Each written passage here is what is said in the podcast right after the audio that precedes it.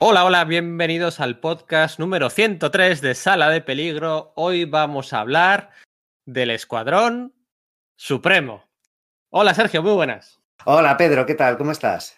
¿Cuántas veces nos vamos a equivocar a lo largo del podcast al decir Escuadrón eh, Supremo Siniestro Suicida? Voy a hacer una, una, estimación. Ponle que unas ocho, ¿vale? A ver si lo conseguimos no superar eso, porque claro, es, es complicado. La misma concepción de, de, de, estos dos supergrupos está muy, muy, muy interrelacionada.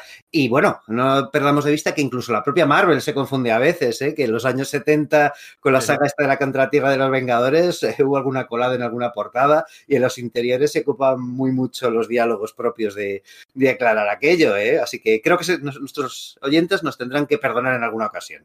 Eso es, Marvel se confunde y nos confunde. Vamos a hablar del Escuadrón Supremo, vamos a hablar del Escuadrón Siniestro, evidentemente, menos proporcionalmente a lo que ha aparecido en las páginas de la historia de cómics Marvel. Vamos a hablar, pues, porque están de moda, ¿no? Digamos, ya unos añitos ahí que sí, que no, es un poco como el Guadiana, el Escuadrón Supremo, que viene, que va, que aparece, que desaparece. Cuando aparece suele hacerlo con grandes cotas de calidad y está de moda de nuevo porque Jason Aaron y Ed McGuinness los están utilizando en la saga veraniega, ya estamos, no, todavía no estamos en verano, la, la, saga primaveral de Marvel Comics de este 2021, el Heroes Reborn 2.0, en el que, bueno, pues el, el, grupo formado por Hyperion, por el Zumbador, por el Doctor Spectrum y por eh, Nighthawk, Halcón Nocturno, pues bueno, son protagonistas de una, de una aventura que discurre, no se sabe muy bien si en otra tierra, en la tierra habitual, donde los Vengadores no han existido nunca, un poquito una mezcla también de la era de Apocalipsis, con Blade haciendo el papel de Bishop.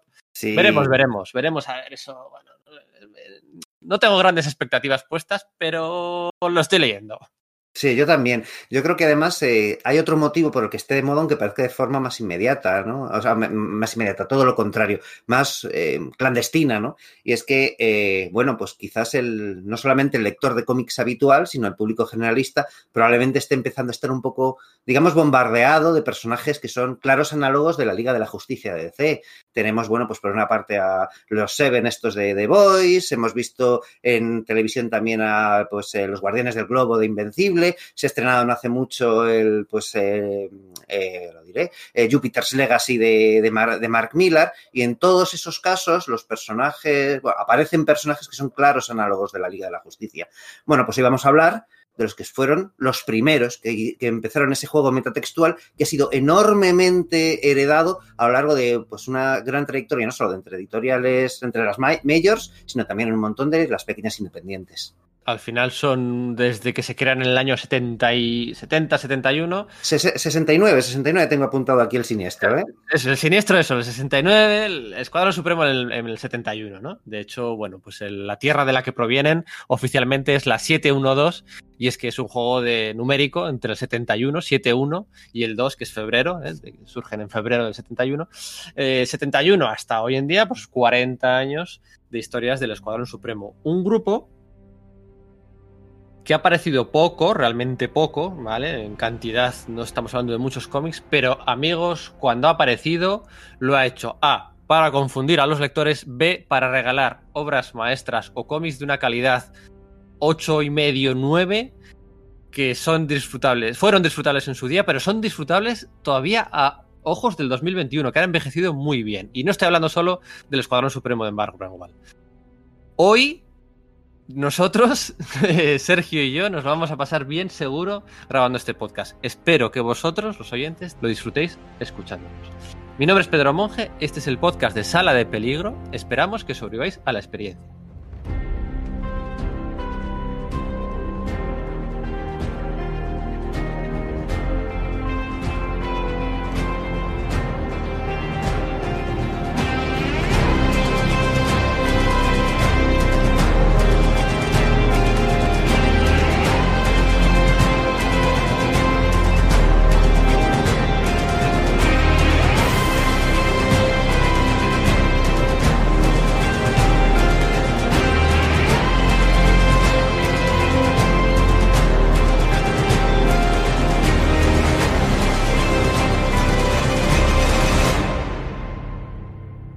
Bueno, lo que decía Sergio, ¿no? El Escuadrón Siniestro aparece por primera vez en el, uh, en el número 69 de Los Vengadores, a cargo de Roy Thomas y de Sal Buscema, y lo hace en, unos, en un episodio pues que en principio pues estaba pensado para ser anecdótico, tampoco es que hubiera unos grandes intereses tanto editoriales como autorales por continuar aquello, ¿no? Era más bien un guiño, ¿verdad?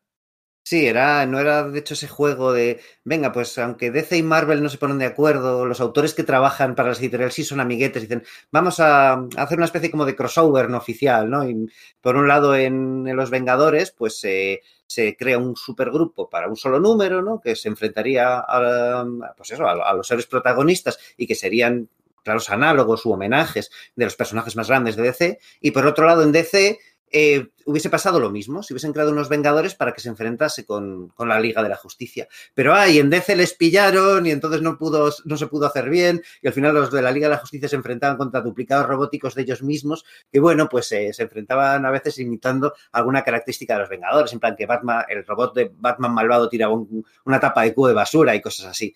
Pero en, de, pero en Marvel en la serie de los Vengadores, efectivamente, en esta saga en la que este jugador de ajedrez eh, cósmico llamado el Gran Maestro eh, estaba luchando una, pues, su propia partida contra Kang, el viajero del tiempo, y entonces, bueno, pues saca por ahí, aún para que se enfrenten contra los Vengadores como parte de esa partida de ajedrez, a, bueno, pues el escuadrón siniestro, ¿no? Que en un principio son tan solo eh, réplicas de tres de los eh, cuatro, ¿no? Claro, sí, cuatro de los de los personajes clásicos de DC, ¿no? Tenemos a Hyperion, que es un claro remedo de Superman, a Nighthawk o Halcón Nocturno, que sería Batman, al Zumbador, que sería como Flash, ¿no? Ahí Roy Thomas jugó a recuperar el nombre de un superhéroe super veloz de los años 40 de Marvel, que luego, bueno, pues volvería a utilizar en, eh, bueno, pues tanto en Los Vengadores como en Los Invasores, relacionándolo con la Bruja Escarlata, etcétera, ¿no?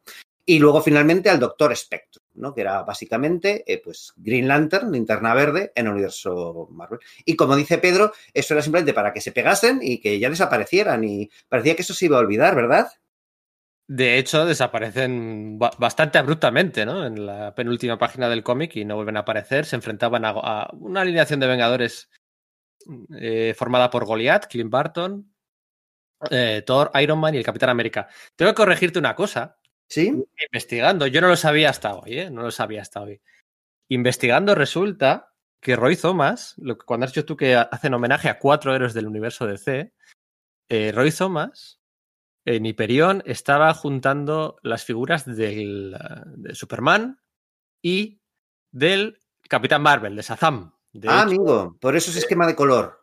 Eso es, de hecho el esquema de color para la primera aparición, por cierto, aquel bañador metálico que llevaba Hyperion dejaba sus piernas al aire, luego ya le pondrían unas mallas menos ridículas, porque eso de ir así con las piernas al aire y las botinas un poco a los Robin quedaba bastante cutre. Eh, pero era un homenaje a cinco realmente, eran cuatro personajes, pero un homenaje a cinco héroes de eh, DC. Bueno, tiene gracia porque en ese momento el Capitán Marvel Shazam no era todavía parte de DC, no, DC no había subcontratado los derechos a los herederos de Fawcett, ¿verdad? Sí, pero bueno, todos conocemos la fijación, la obsesión que tenía Roy Thomas por Shazam. De hecho, luego cuando Roy Thomas ficha en exclusiva por DC. Bueno, en exclusiva no, porque no dejó de. Cuando se fue a DC nunca dejó de escribir Conan para Marvel, ¿eh? Que, que solemos decir, ay, cuando se fue Roy Thomas a DC y dejó Marvel porque se enfadó con Jim Shooter y se fue a hacer el no sé qué y el no sé cuál. Bueno, no se fue del todo, siguió haciendo Conan, ¿eh? Marvel no eran tontos y Roy Thomas tenía mucho cariño a, a, a Conan. Eh, eh, firmó en una de las condiciones de su contrato de Roy Thomas en DC era que si algún día había una serie regular de Shazam, él tenía que ser por contrato el guionista elegido para escribirla.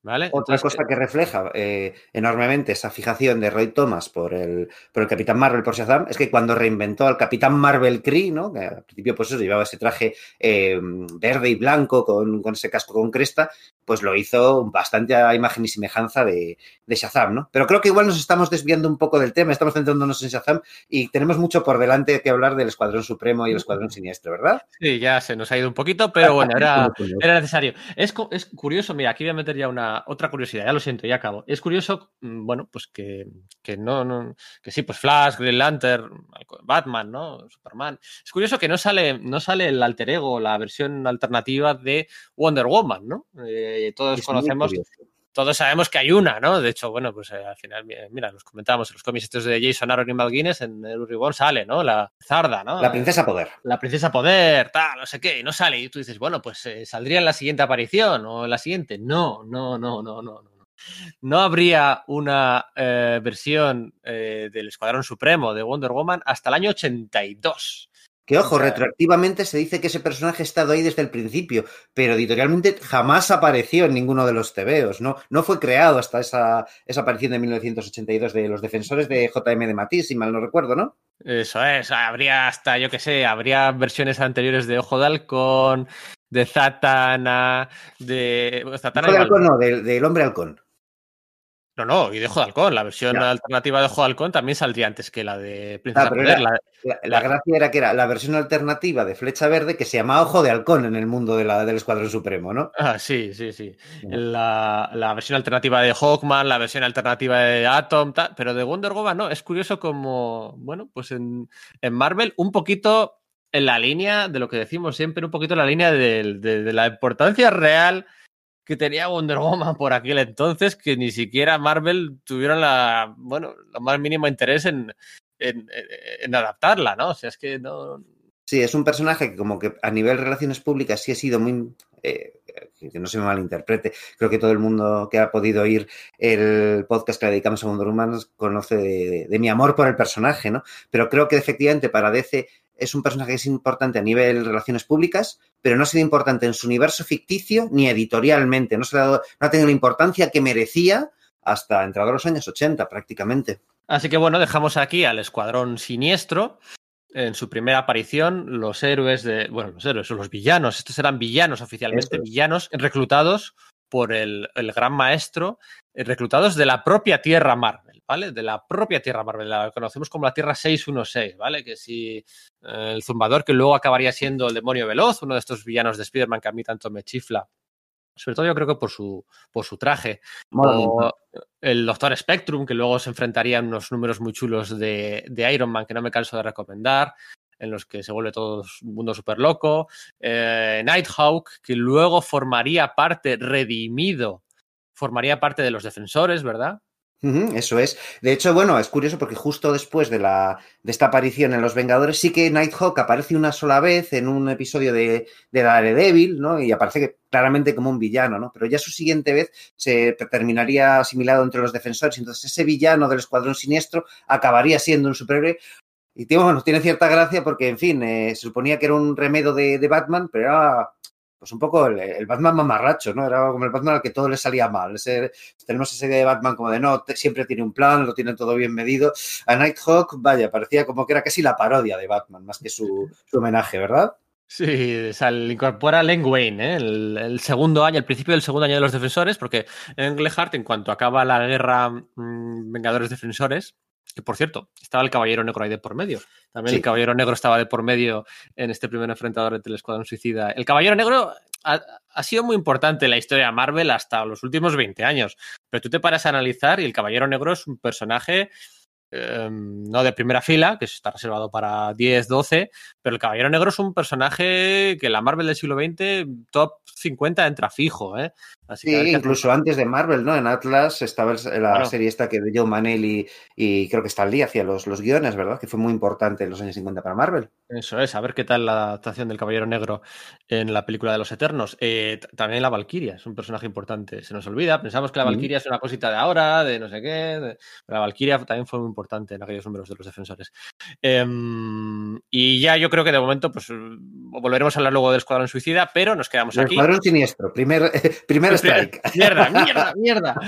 Del Escuadrón, del escuadrón Siniestro. Eh, y vamos a hablar ahora ya sí de, pues eso, año y medio después, en Los Vengadores 85, Roy Thomas se redime a sí mismo, ¿no? Porque dice, bueno, sí, he hecho un homenaje a la Liga de la Justicia, pero los he metido como villanos, ¿no? Y, no es justo, no es justo que, estos análogos de Superman y tal, no sé qué, sean villanos, ¿no? Voy a hacer otra aparición, otra, otro uso de este concepto, pero voy a hacer que sean uh, héroes que se llamen Escuadrón Supremo y aunque este no es el podcast para hablar de ello, sí que es un detalle muy importante y es que son héroes de otra tierra paralela.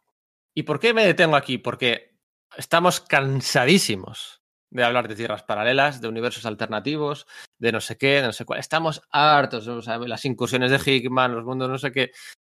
Pero en aquel momento, cuando Roy Thomas, el número 85 de Los Vengadores, en febrero del 71, introduce el Escuadrón Supremo, este es oficialmente la primera tierra paralela de la historia de Marvel Comics. Sí, porque yo creo que es más o menos al mismo tiempo o muy poquito después cuando introduce un concepto similar en, Los Cuatro Fantásticos, en un complemento que toca hacer porque han subido el número de páginas y tal. Pero es que es eso, este es el primer supergrupo que es un claro análogo de la Liga de la Justicia en, el, en, el, en, el, vamos, en los cómics norteamericanos y la primera tierra paralela del universo Marvel. Ojo, o sea, son dos elementos, yo creo que a considerar, de, saber que esto es importante, porque de ahí sabemos que luego van a derivar un montón de cosas para la, para la industria del cómic norteamericano. Las crisis en tierras múltiples ya se venían haciendo en, en, en, DC, no lo vamos a negar, eso es así. Pero aunque hoy estamos aquí para hablar del Escuadrón Supremo, el dato, uno de los datos importantes es ese, primera tierra paralela del universo Marvel. El, y por la... tanto, la introducción del multiverso en el universo Marvel. O sea, es, es, que es clave. O sea, decir, vale, probablemente Roy Thomas lo hiciese como diciendo, bueno, pues voy a hacer un, uno de, voy a redoblar mi homenaje a la Liga de la Justicia, pero también voy a introducir ese homenaje a la Sociedad de la Justicia en el sentido de que está en una tierra paralela, como venía pasando con la Liga de la Justicia y la Sociedad de la Justicia en los cómics de DC, ¿no? Pero es que es un concepto que luego vas, claro, es que es, es central para, para el universo Marvel, ¿no? Eso es, por aquel, en aquella aventura estaba de por medio un personaje que a mí me chifla, que es el de Arcón, un otro personaje que a mí me chifla también mucho, que es el de Zundra, que va a salir bastantes veces luego en este, en este podcast. También estaba de por medio el Caballero Negro y estaba de por medio, no recuerdo ahora mismo quién más, eh, bastante recurrente, y el caso es que los Vengadores acaban pues en este mundo paralelo en el que no existen los Vengadores, existe el Escuadrón Supremo. Y aquí ya amplía, el Escuadrón Supremo ya ha ampliado, ya ha ampliado filas, filas y, y, el cuartel general, porque hay nuevos miembros que debutan por primera vez. Bueno, se supone que en su tierra paralela no han debutado por primera vez, sino que, claro, es cuando los encuentra el, eh, pues los. Vengadores. Eso, sí, los Vengadores piensan que son villanos porque, bueno, además es que, claro, con los que ellos se han encontrado, con Hyperion, el Zumbador, el Doctor Spectrum y tal, pues claro, es que en, en la Tierra 616 son villanos, entonces los encuentras como, oh, pues eh, estos villanos están ocupando nuestra casa, ¿no? No, no lo son, son héroes que son idénticos a, a esos villanos del, del, del, universo 616, pero que aquí son héroes y son el Escuadrón Supremo y que además, bueno, pues tienen una formación mayor, tienen más personajes análogos a personajes de DC. Está Águila Americana, que sería como, eh, como el hombre halcón, Hawkman. Está Ojo de Halcón, ojo, porque este personaje se llama como el de los Vengadores, porque en ese momento Clint Barton estaba siendo Goliath, ¿no? Eh, como ya había aparecido en la aparición del Escuadrón Siniestro. Eh, y está también Lady Lark, que sería como Canario Negro. Y luego hay por ahí uno que es más difícil de identificar, que es Tom Thumb, ¿no? Que aquí pues, se le traduce como un pulgarcito, pero bueno, Tom Thumb es el nombre en inglés de la tradición anglosajona eh, de, personaje de pulgarcito, ¿no? Que es este, este tipo, que es, que es pues una persona enana con, con, larga barba y que es un genio científico, ¿no? Y que parece como que un homenaje a varias cosas, ¿no? Porque, eh, dices, bueno, claro, debería ser más o menos como el átomo, ¿no? Como Ray Palmer, un tipo pequeñito que, que además es científico, ¿no? Pero quizás esas no son las, pero claro, es pequeñito, pero es solo enano, ¿no? Y dices, bueno, pues quizás también era un homenaje al átomo de, al átomo de, de, la JSA, ¿no? De los años 40, al Pratt, que sí que era muy bajito. O, si nos vamos más allá, al auténtico Ray Palmer del mundo real, que era un, eh, un agente de, de, mm de, de ciencia ficción de los años 40, al cual que era colega de Julie Schwartz y que se le puso el nombre de Ray Palmer al, al, átomo de DC precisamente para, pues para hacer homenaje a, esta persona del mundo real, ¿no? Entonces ahí es eso, de nuevo Roy Thomas, al igual que con lo que has dicho de Shazam el Capitán Marvel, juega un homenaje a varias bandas, ¿no? Claro, aquí traducido en España, eh, allí en Estados Unidos, Tom Thumb es el nombre de pila. Digamos que este héroe no tenía alias, no tenía nombre de alias de, de guerrero. Lo que pasa es que aquí la traducción de Thumb Thumb a pulgarcito, como el, el, el, como, marca la, como marca el concepto, parece que pulgarcito pasa a ser el nombre de combate, ¿no? Se sí, pierde, claro. ciertos, se pierden ciertos matices, ¿no? Se pierden matices en la traducción de Tom Thumb, de pulgarcito. Pero bueno, en este, en este enfrentamiento, eh, como decía, en el número 85, que tiene en la portada un rótulo abajo que pone, que comentábamos antes, featuring the sensational return of the Squadron Sinister. claro. el tío, Yo no sé si eso fue un error o fue una cosa pues, eh, para engañar a los lectores diciendo, bueno, cuando se encuentren con estos personajes, para que, los, que, de esa manera, eh, desde la portada, eh, los lectores decían, ah, se están volviendo a pegar con estos tíos y hacer la revelación de, no, no son esos villanos, son su réplica de una tierra paralela en la que son héroes, ¿no? Pero luego hay otras ocasiones en las que efectivamente no hay duda de que es un error, ¿no? Eso es, si se enfrentan, bueno, pues a, a Brian Chill, que es este mm, niño mm, prodigio mmm, con, afectado por la radiactividad cuando estaban embarazados sus padres, que es el villano, con un cerebro así un poco eh, gigante que se le de los nervios y tal, y se enfrentan a, ellos y vuelven a... Y vuelven, al final los Vengadores acaban volviendo a la tierra suya y la visión, vemos hay unas escenas de la visión diciendo, bueno, ¿y quién nos, quién nos dice a nosotros que hemos vuelto a nuestra, a nuestra verdadera tierra y no hemos vuelto a una tierra paralela original a la nuestra que se parece tanto en todos los detalles que no podemos adivinar si es verdaderamente nuestra tierra o no, tal, no sé cuál. Porque bueno, hay Pantera Negra, de repente se ha sacado, que era el científico de cabecera de los Vengadores, se ha sacado de la manga un aparato para rastrear el multiverso y traer de vuelta a los Vengadores. Bueno, la, la verdad es que Thomas, muy siempre, siempre hay con, con, estas cosillas de ciencia ficción muy puntuales, eh, hizo de esta, de esta historia de los números, pues bueno, pues muy, muy interesante, dibujada por Sal Buscema. Yo soy un pesado, un pesado y siempre digo que para mí la etapa de Roy Thomas en Vengadores, con, con, con John Buscema sobre todo, pero con Sal Buscema, los números de Jane Collan son espectaculares. Sí. Hizo Hizo también muy poquito, pero hizo una gozada lo de Barry Windsor Smith y los de Neil Adams, por supuesto, para mí es la mejor etapa de los Vengadores de la historia. Y algún día me dejarán hacer un podcast de ella. Algún día te dejaremos, porque además esto hay que discutirlo. Hace poco hemos chocado frontalmente en Twitter con esto, porque para mí esta es la segunda mejor etapa y la que a ti y la que para mí es la mejor, tú la, la, la, relegas un tercero o cuarto puesto. Oye, otra cosa que me parece muy interesante de, esta aparición del, combate de los Vengadores cuando viajan a la Tierra del Escuadrón Supremo, como después de, ese, de, de esa típica confusión luchan contra un villano común que es este Brainchild, es que aquí ya podemos ver una característica que veremos que se repite más adelante, y es que este homenaje que es el Escuadrón Supremo a la Liga de la Justicia, más adelante va terminando influyendo de, algún, de, uno, de, modos o más sutiles o, o, o, anecdóticos o de modos profundos al grupo original. ¿Por qué lo digo? Porque hay un episodio eh, de la serie de la Liga de la Justicia de dibujos animados de, de, de, principios de siglo, ¿no? En el que, bueno, pues la Liga de la Justicia viajaba a una tierra paralela y se encontraba con unos socias de, de la Sociedad de la Justicia, ¿no? Y ahí luchan contra un villano que es alguien que mantiene una ilusión de que el mundo es como más o menos perfecto y que es idéntico a este Brainchild de la de, que, que, que crearon Salbustema y Roy Thomas, ¿no? Entonces ya empiezas a ver que, bueno, pues alguna, a, a, través de la parodia, luego los parodiados se fijan, incorporan elementos a su mitología. Y esto no va a ser la primera vez que, que lo veamos, ¿verdad? Mira, yo eso no lo sabía, fíjate, no ese detalle no lo tenía yo cogido. Pues luego sí, lo, sí, sí. Luego lo busco, luego lo busco. Sí, pues cuando veas, cuando vuelvas a ver algún día la, la serie de, de, televisión de la Liga de la Justicia animada, de Bruce Timm, yo creo que el guion de este era de Dwayne McDuffie, pero no estoy muy seguro, hablo de memoria. Pues por, eh, estadística, por, estadística, es posible. Por estadística es posible, efectivamente, ¿no? Pues efectivamente lo ves y cuando ves al bicho dices, vale, es Brainchild, tal cual. Vale, pues la segunda vez que debutó, que aparecieron el Escuadrón Supremo, este era su debut realmente. El, la segunda vez fue en lo que yo considero que es la segunda mejor etapa de la historia de los Vengadores, que es la de Steven Lehart.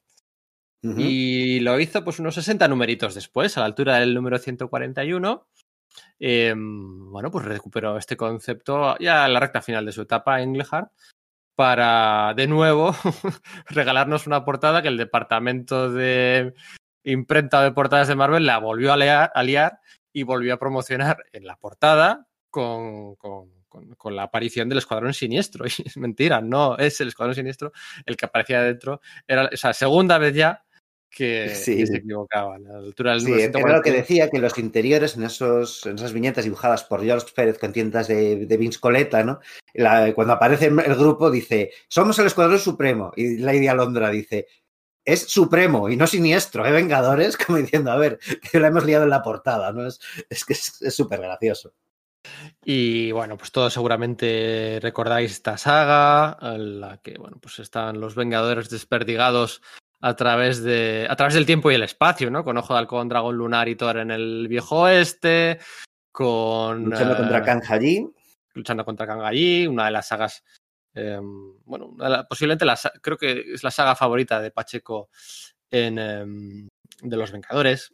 Sí, de hecho he publicado un volumen en el que, eh, bueno, Panini publicó un volumen de, no, pues historias favoritas de autores y creo que era esta la que aparecía, ¿verdad? Sí, eso es, por eso, por eso lo decía, ¿eh? Bueno, y sobre todo por la que no pierden tiempo Bus y Ekiel en homenajear a, esta etapa en, Siempre Vengadores, ¿no? Que también viajan ahí al, viejo oeste con dos pistolas Kid y compañía y, y Kang y viajes temporales.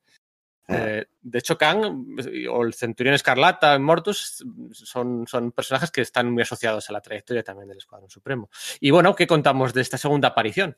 Pues yo diría varias cosas muy importantes. Que Engelhardt ah, pues es un tipo que también le gusta el tema de la textualidad y demás, pues coge e incorpora una cosa, es que ah, enfrentando a los Vengadores contra el Escuadrón Supremo, digamos que trata de poner de relieve, la diferencia de idiosincrasias entre DC y Marvel como editoriales, ¿no? Porque ese enfrentamiento entre los Vengadores y estos héroes que son claros análogos de la JLA, lo que al final viene a decir es que los o lo que pretende hacer una metáfora es de que los Vengadores son personajes que sí que tienen sus tratos con el gobierno estadounidense, pero que bueno, pues que, ahí tienes al, Capitán América que acaba de venir de la saga del Nómada, eh, de haber renunciado al título tras eh, la, saga del, del Imperio Secreto, etcétera, mientras que el Escuadrón Supremo obedece ciegamente las órdenes del Capitolio. Además es un Capitolio muy curioso, porque en esa tierra paralela del Escuadrón Supremo el presidente es Nelson Rockefeller, que es un, bueno, pues una persona del mundo real, de la familia de los Rockefeller, ¿no? de estos millonarios, que fue gobernador del estado de Nueva York y que pues, desde, los, desde los años 60 tenía aspiraciones políticas, pero se truncaron cuando, bueno, pues hubo un motín en la prisión de Ática y el tío ordenó que, bueno, pues se entrase a sangre y fuego y, bueno, pues al final ahí se acabó su carrera política. Pero en la tierra del Escuadrón Supremo, como siempre, sobre todo en esa época de los años 70, Engelhardt haciendo alusiones al mundo real, ahí no ha sucedido eso. Y, igual que Nixon era el presidente del, digamos, el, el, líder del, imperio secreto en la Tierra Marvel normal, aquí lo que ha pasado es que Nelson Rockefeller efectivamente ha acabado siendo presidente del gobierno de los Estados Unidos y no solo eso, sino que forma parte de la conspiración de la corona serpiente, que es, eh, que, bueno, que atraviesa todo el multiverso, ¿no? Que también tiene su representación con grandes poderes eh, económicos y financieros en la Tierra Marvel a través de la empresa Roxxon, etcétera, ¿no? No solo eso, sino que, bueno, pues de nuevo, pues se amplía, digamos, el rooster, ¿no? la alineación del Escuadrón Supremo y vemos por ahí, pues, a, Amphibian, ¿no? Que venía a ser algo así como Aquaman, el eh, Águila Americana cambia su, alias al Capitán Halcón, que es, digamos así, algo más cercano al, concepto original. Y, bueno, pues al final la bestia como que le da un speech a los, al Escuadrón Supremo en el cual pues ellos se plantean que quizás lo que están haciendo esto de seguir las órdenes de la oficialidad de una forma tan ciega, pues quizás no sea lo adecuado y les dejan, digamos que con esa duda. Pasa también otra cosa, y es que el personaje llamado Ojo de Halcón al loro, ¿eh? Porque esto es, es, que es triple nivel de lectura. Entonces voy a tratar de explicarlo lo más detallado y claro posible, pero no es fácil. El personaje de Ojo de Halcón del Escuadrón Supremo adopta otro alias, que es el de, El Arquero Dorado, que es mucho más similar al, bueno, pues al, concepto al que homenajea, que es eh, Green Arrow, que claro, es muy parecido al de Ojo de Halcón. ¿Por qué adopta en concreto esa identidad y ese traje? Porque en la Tierra Marvel, en la Tierra 616, ojo de halcón, ojo de halcón Clint Barton, el miembro de los Vengadores, para convencer al Capitán América cuando había dejado su carrera superheroica para que acabase siendo el nómado, el nómada, adopta una identidad falsa, haciendo como si fuese un supervillano para lo típico de los, de los TVs de Marvel. Lucho contigo y, jugando psicología inversa, catalizo que, cambies de idea, ¿no? Y esa identidad que... ¿eh? Para motivarle para motivarle, eso es, ¿no? Y, le, entonces la, identidad que Ojo de Halcón, el Ojo de Halcón de los Vengadores había adoptado en, esa historia de Steve Engelhardt, en la historia del Capitán América, esta, era esta del arquero dorado. Bueno, pues luego Steve Engelhardt recicla ese concepto y hace que el Ojo de Halcón de la Tierra del Escuadrón Supremo se transforme también en el arquero dorado y de ese modo es más similar a Green Arrow. Pero ojo, se, adopta el nombre de arquero dorado conscientemente porque él sabe, o sea, aunque originalmente se llamaba Ojo de Halcón sin conocer a Ojo de Halcón, sí. de nuestra tierra, luego cuando adopta el nombre de arquero dorado, sí que lo hace sabiendo que Ojo de Halcón de nuestra tierra se había llamado arquero dorado durante un tiempo y le parecía gracioso, lo dice. Eso es tal cual. y, mantiene ese, alias, pues ya casi para los restos. Del tramo final no, pero bueno, ya iremos a eso luego. es una saga que es genial porque es eso, no solamente el Escuadrón Supremo, sino lo que dice Pedro, ¿no? De ver ahí a parte de los Vengadores desperdigados por el espacio-tiempo luchando, con, luchando contra Kang. Eh, está muy bien, es la primera vez que George Pell se encarga de la colección de los Vengadores, eh, es una saga extensa, eh, diría que es donde debuta, por ejemplo, la, la, gata infernal, ¿no? Patsy Walker, que, bueno, Patsy Walker como persona que ya ha aparecido antes, pero es donde asume ese traje, y quizás el punto negro que le pongo es que, bueno, pues el pobre Iron Man era la temporada en la que había que dibujarle con nariz, ¿no? Sí, lo de la nariz es muy gracioso porque eh, no se llega a saber muy bien la razón de todo aquello, pero lo de la nariz, según la, rumorología, debe ser que, Stan Lee, ya a principios de los 70, cuando pasaba por la oficina, pues de vez en cuando, un día, eh, revisando unas páginas de Iron Man, dice, oye, pero porque se le veían los ojos de Iron Man dentro de de del casco, se veían los ojos muy cerca de la ranura, ¿no? Como muy, muy pegados, ¿no? Muy pegados, muy pegados. Y entonces dijo, bueno, si están los ojos tan pegados en la ranura, ¿dónde está la nariz? Tiene que sobresalir fuera. y entonces al propio, al, al, pobre Jill Kane, creo que era, le, le obligaron a, a, dibujar una ranura para la, la nariz. Sí, y... yo he oído eso y me parece razonable, pero también hay que entender que en esos momentos fue cuando la, la empresa juguetera Mego lanzó una serie de muñecos articulados de superhéroes, tanto de Marvel como de DC, y el modelo de, de, de, Iron Man tenía esa nariz. Entonces yo me planteo si no, más bien no sería que en Mego eh, lo hicieron así con nariz, porque, bueno, respeto ninguno respecto al original, y en Marvel dijeron, bueno, pues vamos a adaptar esto. Es como cuando aquí, cuando sale una sí. película del Capitán América, le cambian el traje para que en los sí. cómics para que se parezca. No sé qué fue antes, el huevo o la gallina. Sí, sí. De todas formas, aquello acabó cuando otro día Stalin pasó por la oficina y dijo, eh, ¿qué hace esto en la ranura de la nariz? Y entonces lo volvieron a hacer caso y la quitaron. Así acabó todo. Aquellos números, que sí que efectivamente estaba, estaba el... Um, el Nelson Rockefeller, cuando decimos que tenía aspiraciones políticas, que ha dicho Sergio, por aspiraciones políticas se refiere a que quería ser presidente de Estados Unidos. Eso es. Eh, él llegó a ser vicepresidente de, de, de, Johnson, Ford. Yo creo que fue de, Ford. Ford. Sí. Yo creo que fue de Ford y, y, luego pues no pudo, no pudo llegar, no pudo llegar a más, ¿no? Eh, la, la, cuando luego estuvo Nixon, eh, ya creo que ya no, no, no, había posibilidad porque se había liado bien gorda. Eh, y en estos, en estos cuatro números empieza una tradición que va a acompañar al Escuadrón Supremo durante mucho tiempo hasta el nivel del meme, casi, ¿eh? hasta el nivel del meme, en palabras de, en boca de ojo de halcón, y es el control mental, ¿no? Al que son sometidos, ¿no? Ya podríamos decir incluso que bueno, pues, incluso, bueno, pues sí, el escuadrón, eh, escuadrón siniestro eh. original, eh, no me he equivocado. El escuadrón siniestro original podríamos decir que también fue controlado un poquito, manipulado más bien por el gran maestro, pero aquí ya es control mental, ¿no? Son claro, es una historia porque en la, en la, propia historia, en, en, el, en los TVs de Enkert, no aparece que la corona serpiente esté controlando mentalmente al escuadrón supremo, pero es algo que luego se deja caer, ¿no? Digamos que de forma quizás retroactiva. Uh -huh. Eso es. Aquí se me insinúa tal, la corona serpiente que ya había aparecido en la colección del Capitán América y, bueno, pues una creación de la sociedad serpiente. Eh, con tintes Lovecraftianos. Eh, bueno, no, no, no es una creación, es algo que hereda ¿eh? la, la, es algo que hereda el escuadrón serpiente, por meter más escuadrones, ¿no? Que el escuadrón serpiente luego en los 80 eh, Grunwald lo convierte en sociedad serpiente. Pero se supone que es una, una creación pues de, pues de, Lemuria o algo por el estilo, los tiempos de Conan. De hecho, en ah. Conan aparecía una versión de esa corona que era la corona cobra, ¿no? Y que luego vale. Mark Grunwald eh, reedifica como si son, eran la misma, pero con que, que, se le aplicaban capas distintas. De hecho, el, el enemigo este de Submariner, Destine, el casco de, de, poderes mentales que ya también es la, la, corona serpiente. En fin, es todo un lío y se podría dedicar un podcast entero solo a hablar de la corona cobra, que es el objeto a través del cual pues, el dios serpiente, este set, eh, in, eh, interviene en el multiverso. ¿no? Ojo, bueno, yo, aquí, cuando, yo ¿sí? cuando leí esta saga, por primera vez en la biblioteca Marvel de, pues de principios de este siglo, eh, se me hizo bola, se me hizo un poco confusa, se me hizo un poco... Mmm, sí, ¿eh? No la...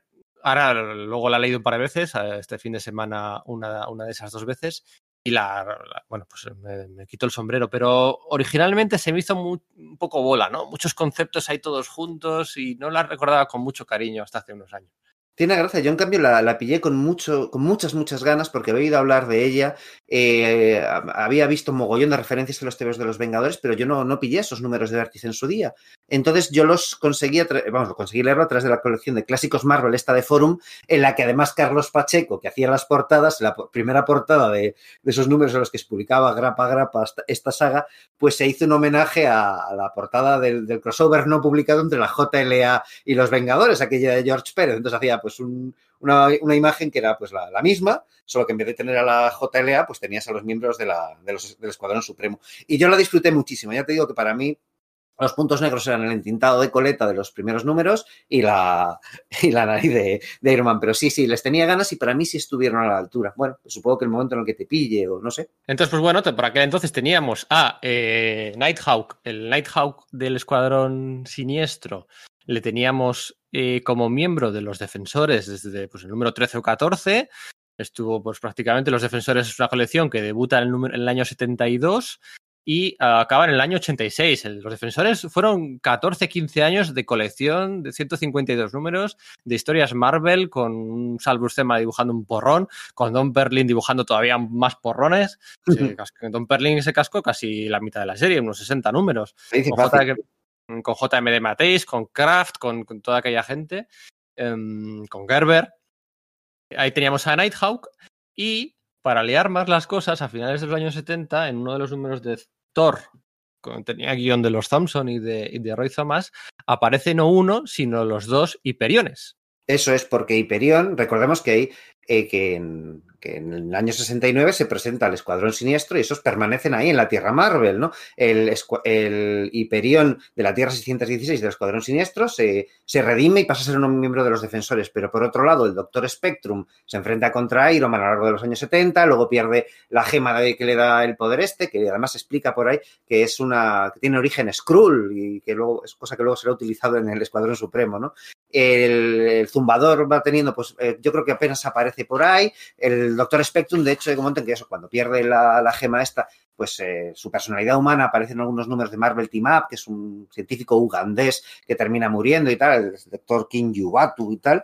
Y entonces, claro, quedaba qué pasaba con, con el Hiperión del, del, universo Marvel 616, del Escuadrón Siniestro, ¿no? Bueno, que sí, que habían aparecido alguna vez en los defensores, ¿no? Entonces, ¿qué pasa? Que se enfrenta contra Thor, pero también se enfrentan con el Hiperión de la, de la, de la Tierra del, del, Escuadrón Supremo. Aparecen los dos, tanto el de 616 con, como su, su, duplicado benigno, ¿no? Y se enfrentan con Thor y está dibujado por Wayne Bowring, ¿no? Este dibujante de la Silver Age clásica de, de DC, ¿no? que es uno de sus escasísimos trabajos que hizo para Marvel, y además se presenta el equivalente del ex Luthor de la Tierra del Escuadrón Supremo, que es este tal Emil Barbank, ¿no? que al contrario que el ex Luthor de la Silver Age, que se quedaba calvo por, por haber ayudado a Superboy desde pequeño, este le pasaba al revés y el, y el pelo crecía muy rápido y era algo así como, bueno, pues como un Alan Moore del mal, por, por decir algo, ¿verdad?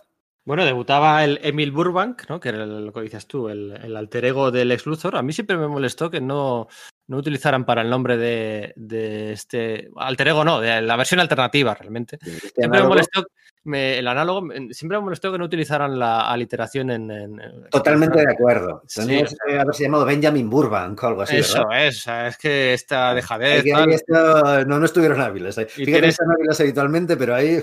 Eso, este traes ahí a whiteboarding de la competencia para, bueno, pues eh, que ya sea el guiño sea total. Y en ese mismo número debutan los, los, las versiones análogas del ex Luthor, como has dicho tú, y de Lois Lane. No lo recordaba. Que, sí, sí, sí, sí, que, sí. Que ahí debuta Lonnie Latimer. ¿vale? Ahí sí que incluso con la L, ¿eh? L, L, L, L, L, L, bueno, L, ¿no? Además con, Hyperion, a ver si la mantenían, ¿no? Eh, que era, ¿no? Como Clark Kent, ¿no? Eso es. Hablando de, es. de 1979, 1980, ¿no? Sí, eso es. anécdota así rapidita. Que es que, que igual que contrataron a Wayne Boring para hacer este, otro de los dibujantes clásicos de la Silver Age de, de DC, para hacer la ficha del oficial Handbook of the Marvel Universe de Gladiator, ¿no? Este otro análogo de Superman, Superboy o Monel de la Guardia Imperial Shi'ar, que, que, era como, eh, como análogos de la Legión de Superhéroes, ¿no? Y es curioso que nunca se hayan encontrado estos dos grupos, ¿no? Que es el Escuadrón Supremo y la Legión de y la Guardia Imperial. Shi'ar, cuando los dos representan supergrupos del, del universo Eso, de Está muy bien cuando se vuelven así, ese punto troll. Hay veces que es de más, de, muy descarado, ¿eh? hay veces que es muy descarado los homenajes, los uniformes,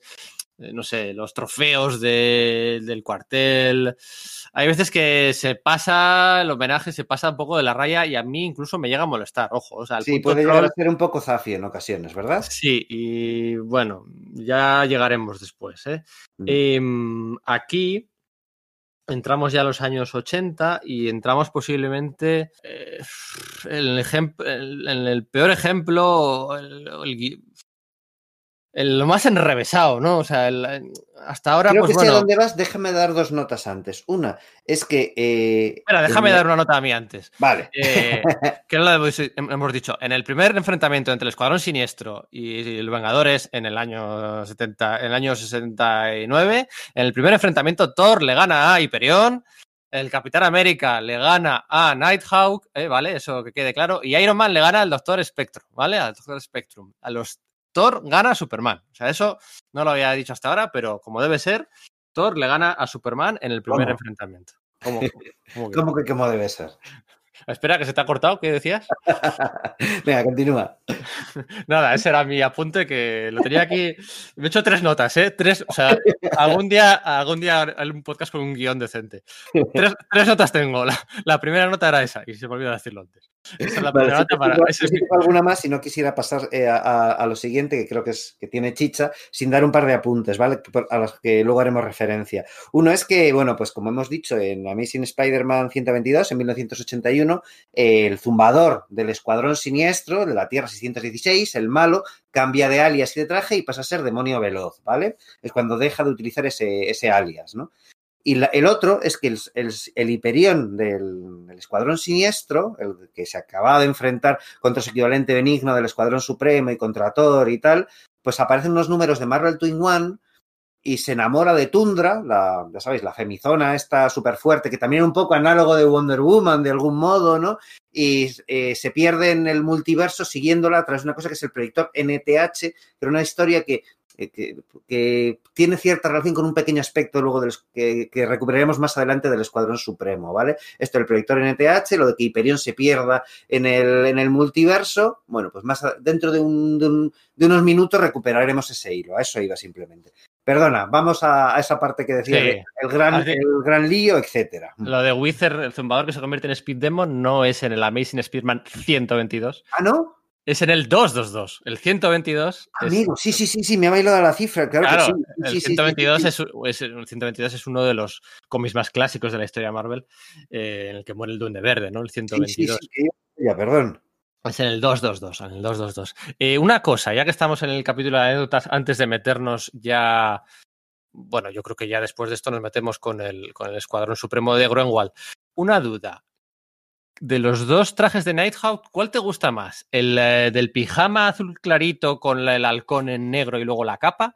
¿O el que tiene los motivos más eh, eh, dorados y rojos y amarillos? ¿Cuál te gusta más? Me gusta la versión que para mí es perfecta de Nighthawk, es esta última que dices, pero a su vez la versión refinada que aparece en estos números de los que vamos a hablar ahora de los defensores. Esa versión que es como la de los de, la del Nighthawk de los defensores, pero que tiene cubierta toda la cara, que el mentón no se le ve, ¿no? Como si fuese una máscara en plan un poco, sí. digamos, Spider-Man. Para mí ese es el traje perfecto de Nighthawk, que además lo hemos visto muy, muy poco, solamente al principio de la, del Escuadrón sí. Supremo de Mark Greenwald, enseguida vamos a hablar, y de esto que vamos a hablar ahora, que es el encuentro del Escuadrón Supremo con los defensores. Bueno, ahora todo el mundo atentos, ¿vale? Es como cuando el profesor decía en clase, el profesor decía, a todo el mundo atentos, que esto es lo más importante que entra para examen, que es lo más difícil de entender.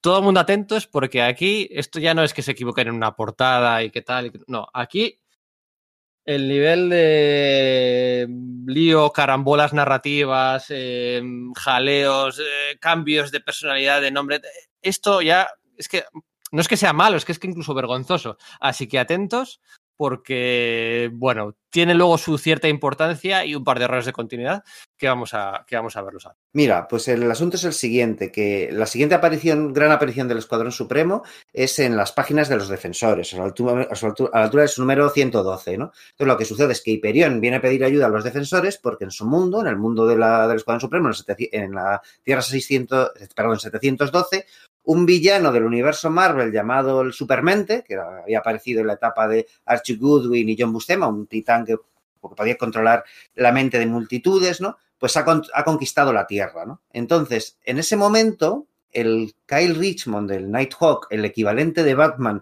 del Escuadrón eh, Siniestro, que que se había vuelto bueno de, de, los defensores, ¿no? Es decir, el miembro de los defensores eh, habitual, ¿no? Había muerto, ¿vale? Entonces, lo que es, eh, al viajar al, a la tierra del Escuadrón Supremo para ayudarles, se encuentran con que eh, ahí está vivo el, el, el, el, joder, lo diré, el, el, el 1.0. ¿eh? El 1.0. El, el 1.0 está vivo, ¿no? Y que tiene, de hecho, la identidad de. Y que ahí está luchando, pues eso, contra, esos, contra ese escuadrón supremo malvado, ¿no? Mientras que el del, mientras que la tierra del escuadrón supremo, el Kel Richmond del, del escuadrón supremo, el 2.0, habiendo sido controlado por el supermente, ha llegado a ser presidente del gobierno y es el que, bueno, pues que la cara pública del, del, gobierno fascista del, del supermente, ¿no? Entonces, en un momento dado, resulta que el que, estos son unos números escritos por J.M. de Matisse, que es uno de, mis dibujantes favoritos.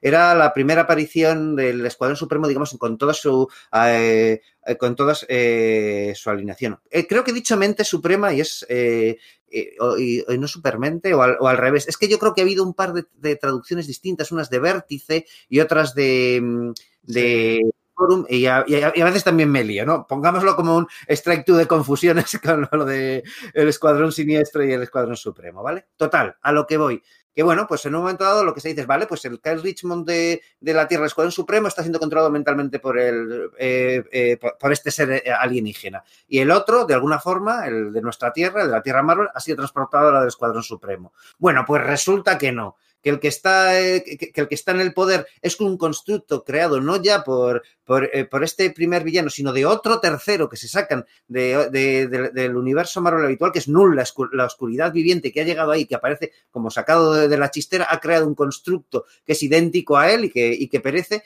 y que el que creíamos que era el, del, el, el de nuestra Tierra, el de la Tierra Marvel 616, era en realidad el, del, el de la Tierra del Escuadrón Supremo con el cerebro lavado, con lo cual en la Tierra el de la Tierra 616, pues seguía muerto. ¿Ha sido un lío? Sí, ha sido un lío. Es, muy complicado de explicar. Es un ejercicio de, de te veo muy mal escrito, de... No sé, yo tenía muchísimas ganas de leer ese esos TVOs durante años y cuando por fin los conseguí me llevé una excepción de narices. Se nota que de Matisse todavía no era el, el, el autor que, que, debía ser. Es un, es una, es una, saga que juega a conceptos enormemente interesantes, el mundo dominado por, un, por una amenaza alienígena y los superhéroes actuando como sus, sus lacayos, eh, pero no acaba de funcionar bien, no acaba de funcionar bien y es una pena. Lo que sí que es muy importante es que, claro, en ese momento el mundo del Escuadrón Supremo eh, bueno, pues tiene que salir de, de, ese, pues digamos, de esa crisis. Una vez que se soluciona, los defensores y ellos luchan, luchan contra estos villanos y liberan al mundo, el mundo del Escuadrón Supremo está un poco en cenizas después de ese gobierno eh, que, ha, que, ha, que ha tirado abajo todo, ¿no? Y eso es lo que, digamos, va a recuperar, son las, es, es, lo que va a utilizar Mark Gruenwald para lo que es la, la, gran obra del Escuadrón Supremo, ¿no? Además hace una cosa que es bastante interesante, es que pare, da la impresión de que al contrario que la Tierra 616 del universo Marvel habitual, la, en la Tierra del Escuadrón Supremo el tiempo sí pasa al mismo tiempo que en el mundo real, cosa que va a ser muy utilizada por Greenwald ahora en cuanto, bueno, en, en, esta, en lo que vamos a empezar a hablar ahora, ¿no? Que es quizás por lo que la mayoría de vosotros habréis querido escuchar este podcast sobre el Escuadrón Supremo, sobre ese TVO que se marca en, a mitad de los años 80 y que a veces se ha llamado el Watchmen de Marvel, quizás exagerando un poco, un poco no, quizás exagerando bastante, pero que efectivamente es un gran TVO, ¿verdad? Bueno, no sé si es lo que he explicado, ¿no? ¿Verdad, Pedro? Es, es complicado de entender, es complicado, de... Sí. Es complicado... He tomado notas, pero...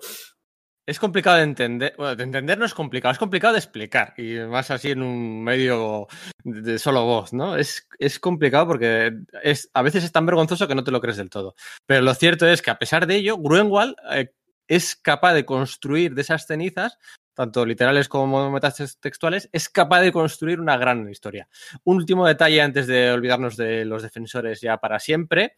En estos números, en el número 112, debutan otros tres nuevos miembros de la Liga de la Justicia, de la Escuadrón Supremo, que son Arcana, que es, eh, digamos, un alter ego de Zatanna, que bueno, pues cuando, cuando, cuando, un alter ego, no, un análogo, joder, qué manía con el alter ego, un análogo, que cuando Don Perlin lo dibujó, pues estaba dibujando a Zatanna, porque realmente el uniforme es igual, lo único que cambia es el color, o sea, es verde y ya está. Tal cual. Pero la media rejilla, rejilla, con, con, media rejilla y todo. Con sí. media rejillas y todo, o sea, el dibujo es igual, lo que pasa que luego lo colorearon distinto, pero bueno, Arcana, eh, debuta también eh, la, la, lo que decíamos antes, Wonder Woman, Power Princess, ¿no? La Zarda, la primera aparición en el año 82, en una colección pues, secundaria que está a punto de relanzarse como los nuevos defensores, con una de las alineaciones que más me gustan a mí de la historia de Marvel. Y también el que debuta es eh, Nuke, Nuke, Nuke, ¿no? Nuke, sería Nuke la, la, la pronunciación, Nuke, que es el alter ego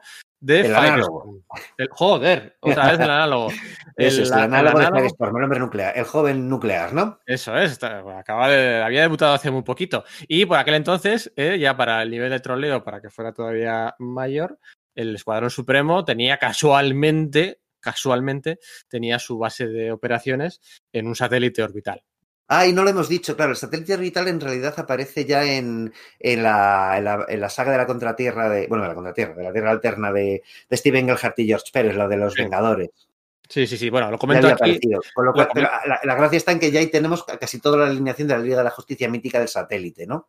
Eso es, lo comento aquí porque está, pues eso, la alineación, digamos, completa, ¿no? O sea, lo, eh, cuando pensamos Liga de la Justicia de Conway y de Pérez, nos viene a la, a la, a la mente, pues, eh, Firestorm, creación de Conway, nos viene a la mente el satélite, nos viene a la mente to todas estas cosas que aquí ya definitivamente se acerca más en forma, en formas, más que en fondo, se acerca más que nunca a la Liga de la Justicia. Y el satélite le iban a quedar dos telediarios, porque, bueno, pues, eh, en su siguiente aparición, eh, ya post-crisis, sin satélite en, DC, tampoco iba a haber satélite en Marvel.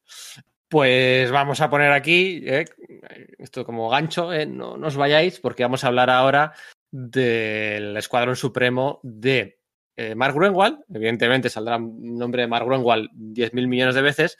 Eh, no saldrá tanto los nombres de Bob Hall y de Paul Ryan. Para mí, el perfil de autores como Bob Hall y Paul Ryan o un Quite Dyer o un Ron Lim o un eh, este tipo de trazo limpio, expresión narrativa perfecta, sin grandes alardes, sin excesivos capaz de manejar muchos, eh, muchos personajes, sin llegar a un nivel Lighton, ¿no? que es el que entinta muchas de estas portadas. Pero estos dibujantes de oficio de, aquella Marvel de Jim Shooter, para mí de 10. O sea, yo siempre en mi equipo, pues gente como Bob Hall que lo hace muy bien, Paul Ryan que me chifla, ya sabéis lo que me chifla sus cuatro fantásticos.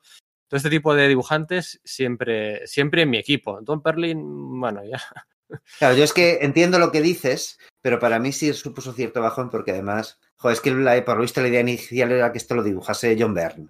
Entonces, claro, yeah. yo me imagino esa misma saga con la, con el, no solo con los dibujos, sino con la, con la narrativa y la dinámica de Byrne. Y, y, claro, me sube enteros, me sube enteros, no sé cómo decirte. Entonces, para pero... mí el, el, el, apartado gráfico es el punto débil porque es simplemente correcto, es como, es funcional y no le voy a poner pegas, pero no me da nada, mientras creo que en otras ocasiones, con, un, eso, con, con, tantos personajes que maneja y demás, un George Pérez, un John Byrne hubiesen sido, pues ya para ponerle la guinda del todo este pastel. Sí, pero mira, este pastel tiene un feeling de John Buscema. Sí, y, sí, sí. Y bueno, tampoco sube el nivel respecto a lo que había. Porque Bob dibuja siete números, cuatro Paul Ryan, los del final, y uno John Buscema. Y bueno, tampoco con John Buscema. No, no sube mucho. Uh -huh. Así que bueno, vamos a hablar del Escuadrón Supremo, la serie de 12 números que Mark Greenwald eh, fabricó y nos vendió entre el 85 y el 86.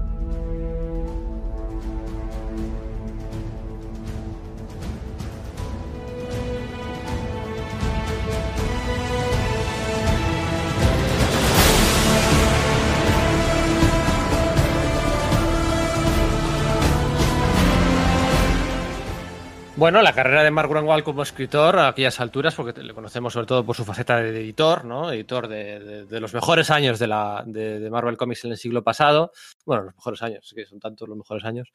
Eh, la carrera como, como, guionista también incluye pues, eh, algunos numeritos de Spider-Woman, eh, de Marvel Chewing One que llamaban allí a todo el mundo que pasaba, poquitos, poquitos números de, de Thor, algunos What If, El, el, el, Official Handbook of the Marvel Universe me parece es como que la, eh, pues su otra gran obra, ¿no? El hecho de organizar todo, toda la cronología del universo Marvel y conseguir que las cosas encajen inventándose pequeñas piezas para que las ruedas giren. ¿no? Evidentemente también el, el, Contest of Champions es cosa, cosa que se parece mucho a un handbook por momentos. Sí, y, y también sale el gran maestro, fíjate. Es verdad, es verdad, sí, cierto. ¿Eh? Hizo alguna cosilla de um, una miniserie de Ojo de Halcón dibujada muy bien dibujada por él. Muy bien dibujada por él mismo, eso es.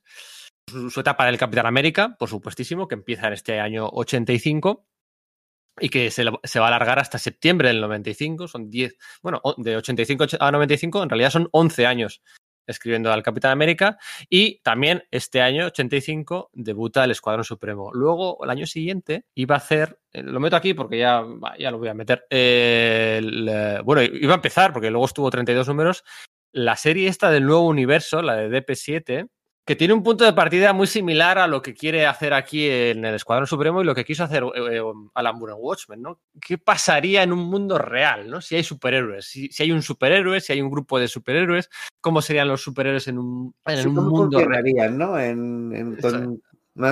Hoy por hoy probablemente la mayoría de los aficionados estén muy cansados de ese enfoque y, y, de hecho parece que ha pasado. Pero es que en ese momento realmente era algo innovador, ¿vale? Y esas son varias obras las que esa, en esa pues en esa mitad de los años 80 salen y bueno, pues con, toman unas vertientes y otras otras, ¿no? Tenemos la vertiente Watchmen y luego, bueno, pues todo esto del nuevo universo y esto del Escuadrón Supremo. Pero efectivamente es ese mismo concepto, ¿no? Claro, piensa que Grunwald era un tío que venía de los fanzines antes de entrar a trabajar en Marvel, que se hace esto del universo, el Official Handbook of the Marvel Universe y precisamente su gran cometido es ese, es el de cómo tengo que dar textura a este mundo real, ¿no? A hacer parecer real este mundo ficticio, eh, cartografiarlo de algún modo, ¿no? Entonces yo creo que es muy fácil pasar de ese paso al siguiente, decir, vale, pues si es real, ¿cómo sería realmente? ¿no? ¿Cuál es la realidad? ¿Qué, ¿Qué, impacto tendría la existencia de, seres superpoderosos en, pues eso, en, nuestro mundo, con las reglas en las que funciona nuestro mundo, ¿no? Y claro, con esto del Escuadrón Supremo,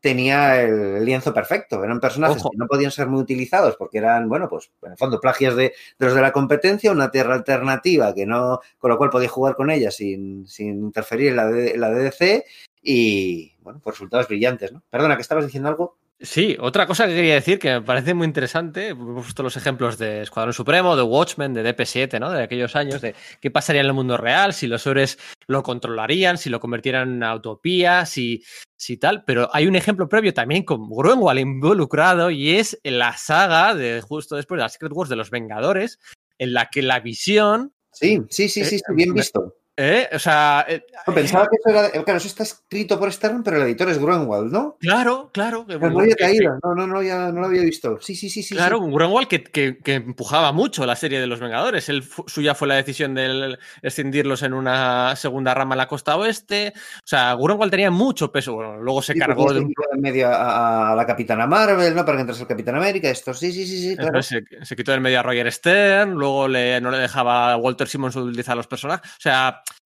aunque le tenemos como una figura muy querida, también tuvo sus pequeños ejemplos de conatos de tiranía, ¿no? En algunos sí. momentos y de, de, mucha. Y los Vengadores, eh, bueno, esa saga de la visión en la que llega un día y dice, no, yo voy a controlar el mundo entero para convertirlo en un mundo perfecto y tal, no sé qué. O sea, ya no venía. Sí, sí, ven, se venía trabajando sobre esos conceptos eh, y Grunwald lo hizo hasta en tres veces, ¿no? Una de ellas como editor de los, de los Vengadores, simplemente.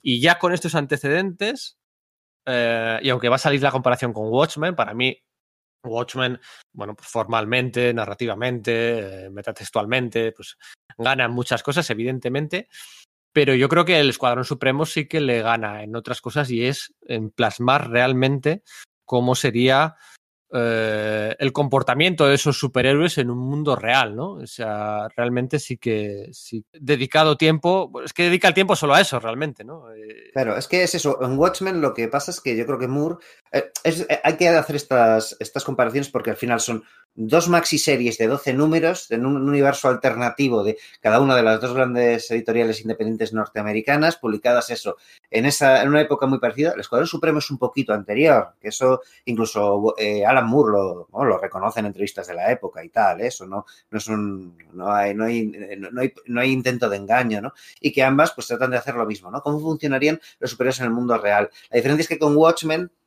digamos que los presenta como, vale, para ser así tendrías que ser eh, en lo que abunda, digamos, para, para hablar de esa realidad superheroica, es para decir, no, es que para ser un superhéroe en el mundo real tendrías que estar perturbado o, ideológicamente tendrías que, tener, que, ser eh, muy, muy cuestionable, y ahí no es donde entra Greenwald. Greenwald presenta a esos personajes que son superheroicos, son superheroicos tal cual, no se plantea que estén perturbados ni nada por el estilo, sino que acepta eso, esa, esa parte, eso como parte de la suspensión de la incredulidad, los superhéroes son buenos, pero cómo serían sus buenas intenciones para con un mundo real, ¿no? Es la diferencia, yo creo que entre, amba, entre ambos planteamientos. Y luego, pues claro, dedica tiempo a, la, a explicar sus motivaciones, su vida civil, su elenco de secundarios.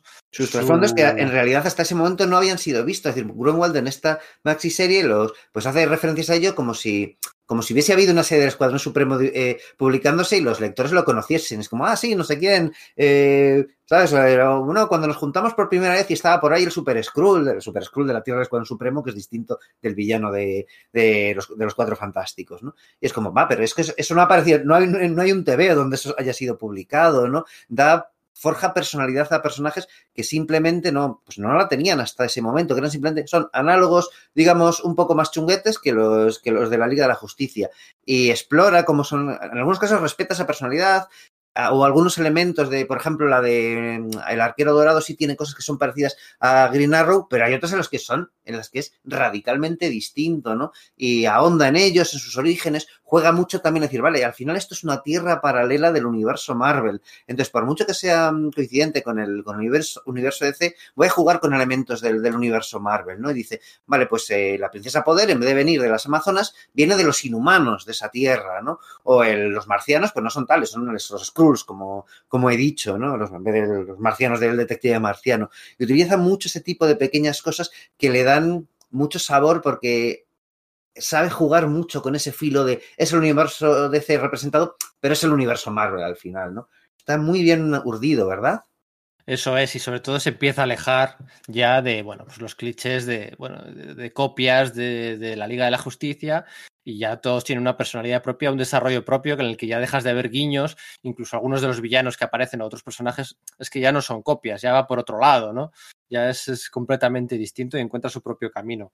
Eh, utiliza el, el, el, pozo, las cenizas que le había dejado J.D. Mateis, de un mundo en el que este, este halcón nocturno había sido incapaz, bueno, controlado mentalmente eh, por mente suprema, había sido incapaz de gobernar y de llevarlo a una prosperidad. Que, perdón, es un error de continuidad, porque claro, ese halcón nocturno presidente resultaba que era una creación de Null al final, con lo cual el, el, el, el superheroico del Escuadrón Supremo no era responsable de nada. Eso es, es un error de continuidad que comete el mayor policía de la continuidad. Tiene gracia, ¿verdad? De la historia Marvel, ¿no? Siempre se ha dicho que Grant Wall era el policía de la continuidad del universo Marvel. Y bueno, pues para, para resarcirse de, de, esta mala gestión, no solo ya de Estados Unidos, sino de, de, de, su ampliación y anexión del resto de países de todo el mundo, pues en el primer número pasa lo siguiente. Dice Hyperion. Por cierto, aquí hay un flashback. En el primer número es la única vez que sale, no voy a decir alter ego, voy a decirlo bien, que sale un análogo del detective marciano. Eso es. Si nos fijamos, hasta ahora no ha salido ningún análogo del detective marciano. Y aquí sale en un flashback, en una viñeta, en una simple viñeta en la que hace referencia a los siete fundadores.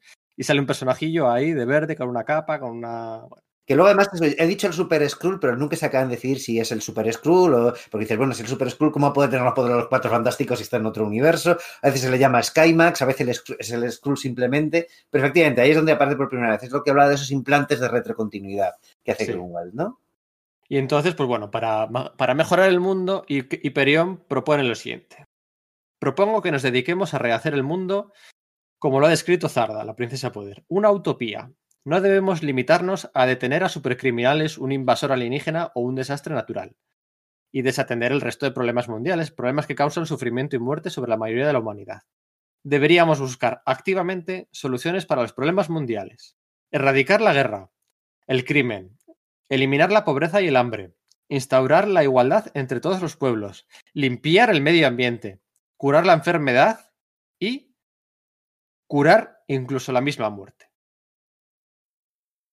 Es que es una declaración de intenciones poderosísima, poderosísima. Y eso es el primer número. Es que luego todo empieza a funcionar a partir de ahí. Y es. Ese mismo primer número ya tienes el cisma con, con Halcón Nocturno, ¿no? Ese, ese análogo de Batman que, por supuesto, que va a enfrentarse contra esa especie de dictadura benévola que proponen Hyperion y el resto del Escuadrón Supremo. Pero decimos Casi. por supuesto, ¿cómo que por supuesto? No, es que hasta aquí no se había dado, que es una cosa muy importante. Hasta ese momento, Batman y Superman, los originales, siempre habían sido amigos. Es la primera vez que se plantea un enfrentamiento entre estos dos personajes y es en las páginas de un TVO Marvel, ¿no? Eso es, y más adelante es la primera vez que salen follando Superman y Wonder Woman. Eso es. Eh, y dice Halcón Nocturno, ¿qué sentido tendría una utopía si es regalada y no algo que la humanidad se haya ganado con su esfuerzo? Y si la gente no acepta la utopía que les des, ¿vas a obligarles a ello? Y entonces aquí, Nighthawk, Halcón Nocturno, deja el grupo y el otro, um, hay, realmente hay dos personas que se oponen. Todo esto siempre es muy asambleario, muy democrático. O sea, entre ellos, entre el Escuadrón Suprema, todos se vota en democracia, a mano alzada, y aunque luego las medidas que, que impongan no son democráticas, sino dictatoriales y tiran, tiránicas. Hay otro personaje que es Anfibio, el, el alter ego de Aquaman, que se, que se. Alter ego otra vez, me cago en. El, el, análogo, no voy a decir nada. el análogo de Aquaman.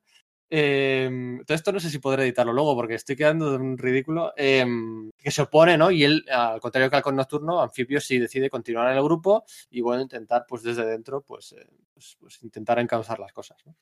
Y a partir de aquí empiezan 12 números magníficos, o sea, magníficos. 12 sí. números además con mayor número de páginas, eh, que, donde se dedica verdaderamente tiempo a, a, explicar cómo hacen las cosas, por qué las hacen. O sea, no es todo un Deus es machina continuo, un McGuffin. No, no, no, no. O sea, es, es, se explica todo y se explica cómo les empiezan a salir las cosas mal también.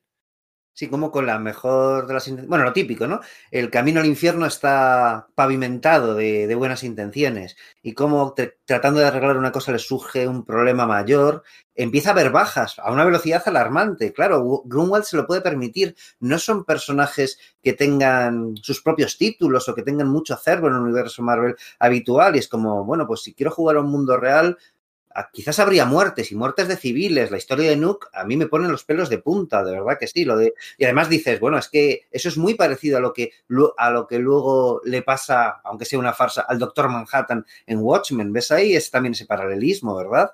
Eso es. Al final ese, ese, número, que es, el, es el, segundo y el tercer número, ¿no? En el que Nuke descubre pues, que su familia, sus padres, su padre y su madre, están muriendo a una velocidad alarmante por radioactividad. Hemos dicho que Nuke es el análogo de Firestorm.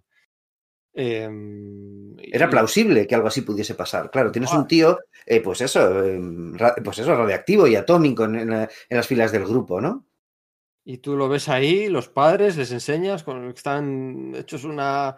Y va Firestorm a Nuke y le pide a Pulgarcito es un poco ya el inventor del grupo, ¿no? El científico le pide que desarrolle la... Richards, ¿no? Uh -huh. sí, que desarrolle la cura contra el cáncer, ¿no? Y el otro se pone a ello, tal, no sé qué, y ves, o sea, dedica viñetas y viñetas y viñetas a la frustración de uno porque el otro no la está fabricando a tiempo, eh, el otro que no puede con ello, que también le resulta que tiene cáncer, que o sea, mm, problemas, bueno, pues de la, de la vida real, ¿no? Más allá de que el resto del escuadrón dirigidos por un Hyperion. Un Hyperion al que mmm, Grunwald mmm, utiliza en funciones de líder, pero, pero está, bastante, está bastante escondido del relato. O sea, digamos que, que sale poco Hyperion. Sí, de hecho, quizás cuando más aparece es en ese momento en el que Rea reaparece el Hiperión malvado, el del escuadrón siniestro, ¿no? Uh -huh. Eso es, a partir de la mitad. También Halcón Nocturno pues se va del grupo y luego se tira seis o siete números desaparecido y luego ya le vemos formar un equipo B en la sombra pues para enfrentarse a, al Escuadrón Supremo, ¿no? Y luego... Vaya, ah, ¿Quieres decir como en Kingdom Come de Mark Waid? Ahí estamos, ahí estamos. Lo iba a comentar más tarde en el tomo del Marvel Limited Edition de Panini Comics y DSD. Este tomo que se publicó, pues no sé si vendrá aquí la fecha. Mira, edición limitada. Mmm, tiene ya unos años esto, este Marvel Limited Edition. No muchos, ¿eh? estaremos hablando de tres o cuatro. Mm, este tomo que es una fantasía. Bueno, quitando las portadas de los Marvel Limited Edition, aunque aquí, aquí, ni tan mal porque adaptan un dibujo de Alex Ross y, no está tan mal. Pero bueno, las portadas ya sabéis que no son lo más, lo más eh, Sí, valorado. Es una pena porque el, el, contenido de los Limited Edition pues suele ser genial, pero a mí es verdad que tampoco me gusta mucho, ¿no? Mm. Y bueno, pues ya sabéis, tanto este del Escuadrón Supremo, no lo tengo claro porque no lo he visto y la edición es limitada, pero yo bus ¿dónde buscaríamos, digamos, los lectores que quieran hacerse con esta saga del Escuadrón Supremo, dónde comprarla, ¿no? ¿En qué librería podríamos quizás encontrarla? Bueno, quizás no. Fijo en Fijo está, ¿no?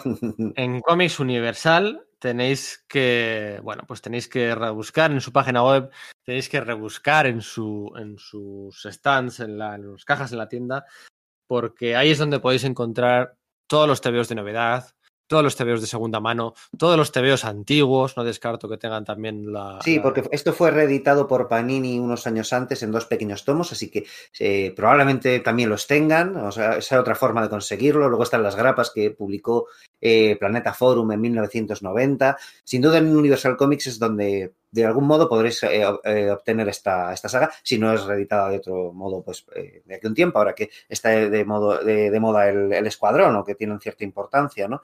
Esta tienda, bueno, pues ya sabéis, de Barcelona, que bien, pues podéis visitarla físicamente o podéis tirar de, bueno, pues su fantástico ser, servicio web, que bueno, pues a partir de 50 euros el envío peninsular sale gratuito y que, bueno, pues es que los envíos funcionan como un reloj, el material perfectamente, la página también es pues, muy intuitiva, la que localizar, bueno, pues toda, pues toda la novedad, todo el TVO eh, es eh, de edición español y eso pues atrasado, como dice Pedro y tal, bueno, pues son gente sí. que, que, sabe muy bien lo que hace, ¿verdad? Yo hace poco me pillé el Marvel Limited Edition de Nova, que no lo tenía y que Ajá. me dejé pasar Otro de mis favoritos, sí. Sí, el de Wolfman y demás, me lo, me lo pillé porque no lo dejé pasar en su día, porque salieron muchas cosas aquel mes y de la que vas dejando, vas dejando y no, mira, no, no, este hay que tenerlo y pues, yo creo que es difícil que salga en otro formato. Pero mejor, sí, por, es muy complicado. Por, por, mejor me refiero a que no tenga esta portada, porque el papel es de 10, el, el, es que me gusta hasta el detalle que no vienen todos los Omnigolds. El detalle de que mm, de que la en la página de la portada, en la portada pone debajo el de quién es el de quién es el dibujo, ¿no? Que eso no salen todos los únicos. Y me compré el de Nova y nada, me llegó en, en 48 horas, 46 horas tenía el tomo comprado en Comics Universal, que es nuestra tienda de confianza en, en Barcelona. Ya sabéis todos que es donde tenéis que comprar todas vuestras novedades y material de segunda mano. Y lo que iba a decir que que... Sí, perdón, que me, que me, he ido por los cerros de Úbeda con esto. Viene un texto, viene un texto al final, bueno, viene un texto de Tom de Falco, viene un texto de Mike Carlin, viene un texto de Mark Wade, viene un texto de Kurt Busiek, viene una nota a pie de página de que, de que pone, nota del editor, esta colección no contiene cenizas. Ah, bueno, este, eso lo, lo, hablaremos un poco más adelante, pero sí, sí, eso no, no, no es coña. sí. Eh, viene un texto de Alex Ross y empieza así. Vale, aquí la pregunta, la pregunta evidente. ¿Qué robó Kingdom Come de la serie limitada de Escuadrón Supreme? Tal cual, ¿no? O sea, afronta directamente el elefante en la habitación, ¿no? Eso es. Dice, bueno, realmente nada, pero Escuadrón fue uno de los trabajos más influyentes en eso que demostramos que nuestra visión estaba en sintonía con la de otros, bla, bla, bla, bla, bla, bla, bla, bla, bla, bla, bla, bla, pulgarcito, bla, bla, bla. Pues sí, sí, sí. Ay, Ross dirá que no, pero amigo. Es que es eso, que esta serie es importante para DC, por lo que decimos, ¿no? Que caló tanto, fue tan importante. Igual no vendió tanto, pero desde luego para los autores, los autores comprendieron que esto era muy importante, ¿no? Que esto era, un, un, cambio de paradigma dentro del cómic superheroico, ¿no? Que podría enraizar más o menos, pero desde luego era una rara avis a, muy, a, muy a considerar. Y es que muchas de las cosas que aparecen en el Escuadrón Supremo luego fueron asimiladas para el universo DC habitual, ¿no? Estaba esto que decimos, ¿no? Pues enfrentamiento de Batman contra Superman, ¿no? Que muy pronto además es que no nos tenemos que ir siquiera a Kingdom Come, si quieres nos vamos a, al Batman Dark Knight que es de sí, un año después, es que... Un año, un año después, Dark Knight y, y, y Watchmen son del 86 y... Y esto y... es del 85 y dura un año su publicación, o sea, cuando empezó Dark Knight acababa de terminar el Escuadrón Supremo. Sí, y me estás diciendo que además de Kingdom Come y del Dark Knight y de Watchmen, ha influenciado otra gran saga eh, de DC Comics del siglo XXI al que dedicamos un podcast hace un par de semanas. Pues sí, sí te lo estoy diciendo, porque parte de la, de la trama central de, de esto es como ¿cómo, cómo, construyes la utopía cuando tienes supervillanos, cuando tienes criminales, cuando la gente no, no, está dispuesta a colaborar para que haya armonía. Pues aquí se saca una especie de Deus ex machina pero que es un Deus Ex Machina que está hecho al revés, está hecho para, para poner en marcha los acontecimientos de la serie. Y es que el, el tal pulgarcito, Tom Thumb, que es un supercientífico, inventa una máquina para lavar el cerebro a los supervillanos y convertirlos en buenos, ¿no? Y claro, eso empieza a tener problemas porque una vez que lavan el cerebro a los supervillanos, alguien empieza a pensar, bueno, es que cuando hay enfrentamiento con otros superhéroes, quizás también podemos utilizarlo y, en fin, identity crisis, quiero decir, vaya, no sé cómo decirlo. Está muy claro que viene de ahí. A ver, que no es una idea nueva, ojo. En el propio ADN del, propio género superheroico, eso está inscrito, aunque quizás en uno de sus márgenes más, más alejados, porque al final el cómic de superhéroes viene de las novelas pulp de, entre otros personajes, Doc Savage. Y una de las cuestiones de Doc Savage era que él operaba a, los, a sus supercriminales, les hacía una especie de lobotomía les convertía con ese rollo de la ciencia, como se entendía en la primera mitad del siglo XX, ¿no? todavía heredada de, de la del siglo XIX, les convertía en miembros funcionales de la, de la sociedad, ¿no? y eso era algo común en las novelas de Doc Savage.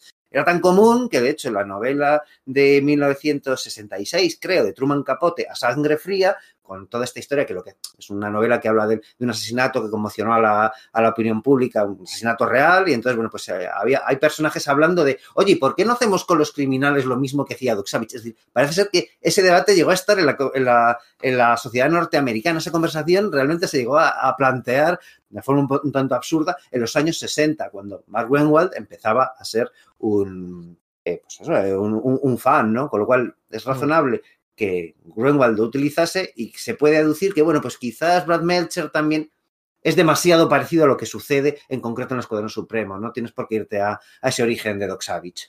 Sí, eso es. Y entonces esta máquina modificadora conductual, ¿no? Uh -huh. Oh, pues qué conveniente, ¿no? Y qué fácil y tal, pero no es que se saquen una máquina uh, de debajo de la manga, ¿no? Es todos los debates que hay alrededor es. de ello, el uso que le dan, ¿no? Porque porque claro, venimos de unos números, esto es el número 4 ya, venimos de unos números en los que el Escuadrón Supremo lo que se está dedicando a hacer es eh, a confiscar todas las armas de Estados Unidos, ¿no? Y a claro, es que hay, de, hay, debate real, un debate que sigue candente hoy por hoy, ¿no? El tema de las armas de fuego, la Asociación Nacional de Rifle, está ahí metido, ¿no? Y, y además que no te da soluciones fáciles, es que plan, plantea las distintas, las distintas posturas y en todas puedes ver grietas en, esa, en sus armaduras argumentales, ¿no? Sí, sí, sí, por eso. O sea, que no es. Eh, no solo son las armas para radicalizar la, eh, erradicar la, el crimen ¿no? y, la, y, las muertes, no solo son las armas individuales de la gente, ¿no? Si es que van a las bases militares del país. Y claro, ya sabes cómo son los militares, tal, se ponen, hay peleas y tal. Y bueno, y presenta esta máquina. Y con este aparato podemos erradicar el crimen. Colocamos esto sobre la cabeza del criminal y zip, modifica sus células cerebrales sustituyendo cualquier tendencia negativa por otra positiva y lo que hace es un casco y luego le habla, le habla un micrófono y el micrófono pues se lo, se lo, pasa al cerebro del... O sea, es un poco ridículo, pero... Sí, es que es como la, la, la, las permanentes de la peluquería, ¿no? O algo sí, por el estilo. Eso es, pero y, tú, y todo, todo, el escuadrón aplaudiéndole, ¿eh? Démosles, démosles un fuerte aplauso, ¿no? Pero de repente hay debate, ¿no? Porque Anfibio, Arcana comenta, ¿no? Espera, espera, espera, espera, ¿no? No recuerdo haber debatido sobre la ética de usar esta máquina de modificación de conducta, ¿no? Porque no he visto Eso nada es. malo no he visto nada de, dice, no he visto nada de malo en el programa de control de armas. Eso era quitarle algo a la gente, quitarle las armas, ¿no? Que tiene un, propósito, ¿no?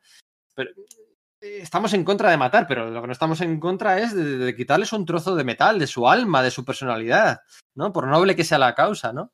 Sí, o por ejemplo, eso llega un punto en que se incorporan nuevos miembros al escuadrón y hay quien, dentro del escuadrón, quien se plantea de aplicarlo como eh, preventivamente, decir, no, bueno, pues estos nuevos nos podemos fiar de ellos, bueno, ¿por, por qué no le damos la cabeza de entrada, no? Que, que una vez que das un paso en una dirección moral dudosa, es muy fácil que des los siguientes, que son quizás más aberrantes. Todo eso está muy bien planteado.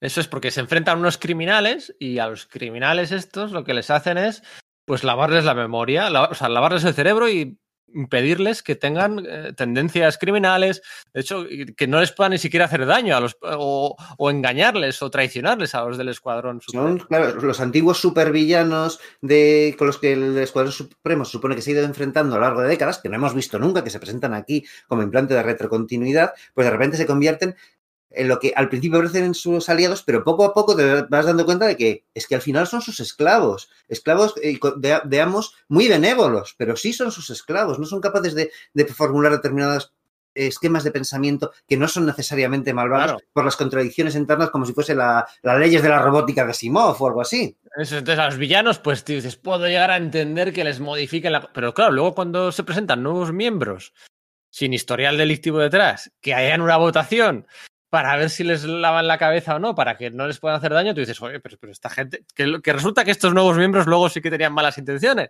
Eso pero... es que no para de haber giros morales, me explico, porque es que es. es que es, lo que es realmente hábil, porque si hubiese sido simplemente el tema de, no, pues entran nuevos miembros y, y le... Y, y bueno, pues se plantean eso, pues ya es chungo. Pero encima dar esa contrarréplica de al final sí que eran traidores, ostras, es que es, o sea, hila súper bien ahí Mark Greenwald con, cómo plasma los debates, ¿verdad? Sí, la verdad es que sí, ¿no? Me acordaba el otro día, ¿no? Cuando con esto del estado de alarma, ¿no? Que mira, estamos grabando hoy día 9, hoy ya, día 9 de mayo, ya no hay estado de alarma, ¿no? Decía, las liber... ¿Qué, qué, qué, por, qué, ¿por qué el gobierno impide la libertad de desplazamiento, ¿no? Tal, o sea, ¿qué, qué, qué tiranía es esa, la de libertad de desplazamiento? Sí. Porque hay un virus, ¿qué más da que haya un virus? Yo me quiero ir de aquí, de tal a tal, no voy a decir ciudades, ¿por qué me lo van a impedir, no? Y aquí se ven que adoptan medidas, pues eso, eh, tiránicas. Eh... Impopulares, pero que algún bando puede ent entender como necesaria, y, pero no es tan, tan burdo como para quedarse en una sola postura, sino que es muy salta muy fácilmente a, a comprender la otra, ¿no? Y es, es, es, fascinante en ese aspecto. Eso es. Y luego, pues está el tema de que mmm, tardan cuatro páginas en utilizar esa máquina mal, ¿no? En la, Eso es. De, de, uno de ellos acabe utilizándolo para algo que es es que además en su día a mí ya me puso los pelos de punta, pero es que hoy por hoy, no quiero revelarlo por, bueno, por si alguien no lo ha leído, pero hoy por hoy es como todavía mucho más eh, terrible lo que uno de ellos, pues con, en teoría, pues parece que sus buenas intenciones, además uno de los que parece más buen intencionados del escuadrón, que más simpáticos te, te le puede caer a, a, los lectores, de repente hace una cosa que dices, tío, es que eso que acabas de hacer es, es de las cosas más graves que se me ha ocurrido en la vida, ¿no? Y, sí. ostras, y claro, eso te lleva, pues eso, a Zatanna con Batman en Identity Crisis, tal cual. Tal cual, tal cual, tal cual, tal cual, tal cual. Y otra cosa, por cierto, y ya, ya un guiño menor, pero oye, también lo hicieron antes que en DC. Lo cierto es que aquí se aduce, se presenta por primera vez en, un mismo, en una misma tierra. Sí, un grupo de superhéroes de la Golden Age, ¿no? La Golden Age, eso es, una JLA y una JSA, unos claro. herederos espirituales de la, de, de la JSA, ¿no? Claro, Porque aquí se habla de eso, de que el Escuadrón Supremo, pues a su vez, fue, se vio inspirado por un grupo de superhéroes que hubo en los años 40, del cual pues habían formado parte Zarda, que es inmortal. Zarda es eso, es inmortal respecto a longevidad y eso da mucho juego con su Steve Trevor, eso es, eh, da un giro que luego hemos visto más veces con Wonder Woman en versiones alternativas, pero que aquí es donde se da por primera vez. El hecho de que ella envejezca y él no, ¿no? De hecho, Roy Thomas lo utilizó en Infinity Inc. y demás, ¿no?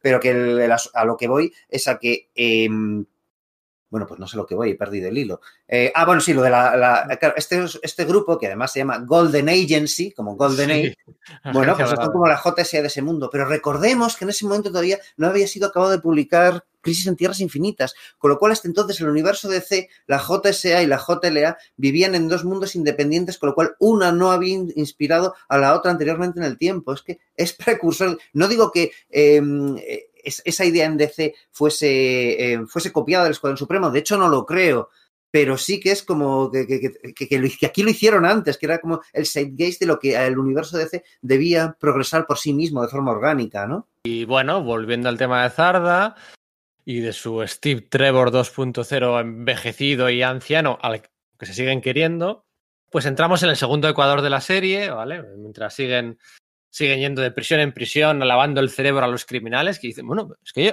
si se presentan voluntarios a cambio del indulto, a cambio del indulto les borramos, les borramos las tendencias criminales, pero bueno, ellos tienen el indulto, ¿no? Ellos se presentan voluntarios y que quieren, ¿no? Y, y claro, luego eso tiene otra consecuencia, y es que si no hay criminales, no hay, no hay prisiones y toda esa gente que hace con el, todos los funcionarios de prisiones y todas las policías. o sea, realmente hay una lectura, o sea, Watchmen muy bien. no diré yo que no. Pero de verdad, uh, dedica tiempo, dedica espacio, dedica páginas a imaginar cómo sería ese mundo, qué pasaría en este mundo si, si socialmente, eh, políticamente, eh, económicamente, se dedica mucho tiempo a analizar todo eso. Pero bueno, en la segunda mitad ya de la serie, la serie pasa a ser pues un pim pam pum, ¿no? O sea, ya llega. Sí, es verdad que acaba como más rápidamente. Yo diría, quería señalar eso sí, que es verdad que eh, puede haber un poco de distancia, pero más o menos por el mismo tiempo, también Alan Moore está acabando de, publicar eh, su segunda etapa de Miracle Man en Eclipse Comics, donde también trata ese tema, el de la utopía por parte de, pues eso, de otorgada por superseres a la humanidad, ¿no? Pero yo creo que sí que es algo después, que es de ser del 87. Con lo cual, señores, es que aunque no les, no les copiasen activamente, estos lo, lo, hicieron antes y lo hicieron con mucho tino. Efectivamente, sus personajes son, son muy blancos, son muy, muy Marvel, muy DC, son, no, no entra en ese rollo de vamos a analizar la psique de los superhéroes eh, y, sacar a luz sus partes más, más oscuras como, como sórdidas, ¿no? Es decir, no, es que aunque sean superhéroes puros, eso va a generar problemas y conflicto con un mundo real. Mm, eso es. Y luego ya, pues, eh, digamos que el último, la, última incorporación ¿no? que incluyen en, estos grandes cambios es la creación de un programa de prevención de la muerte en el sentido de que, bueno, pues, pues de, ya que no pueden biológicamente curar la muerte, lo que hacen es pues, diseñar unas especies de relojes, pulseras de control del, del estado de vital de cada individuo, ¿no? Y en caso de que se vaya a morir, los criogenizan, ¿no? Para que en el futuro... Ojo, que esto nos puede parecer que tal, pero es que estamos hablando de que esto se publica en Estados Unidos cuando tiene un debate tan enorme con, con la propia seguridad social. O sea, es que esto debe ser enormemente chocante en su día. ¿Lo es ahora? Sí, sí, sí. De hecho, bueno, es que mira, a ver, eh, mira, le hice una foto, le hice una foto. Espera, hay una viñeta creo que hacia el final eh, hay, una foto, ¿no? Cuando están explicando esto a la población. Vamos a crear unos centros de, de criogenización con, con, todas estas especies de sarcófagos tecnológicos eh, donde os metéis y ya, bueno, pues ya os curarán, ¿no? Y claro, es que vemos manifestaciones y, y, y, y, la gente con pancartas. La vida sin la muerte no tiene sentido. Mm. Dios creó la muerte por una razón, derecho a morir.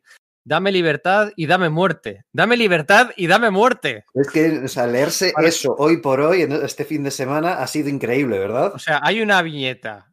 Es que yo esto, política de, del siglo España, siglo 2021, yo no entro.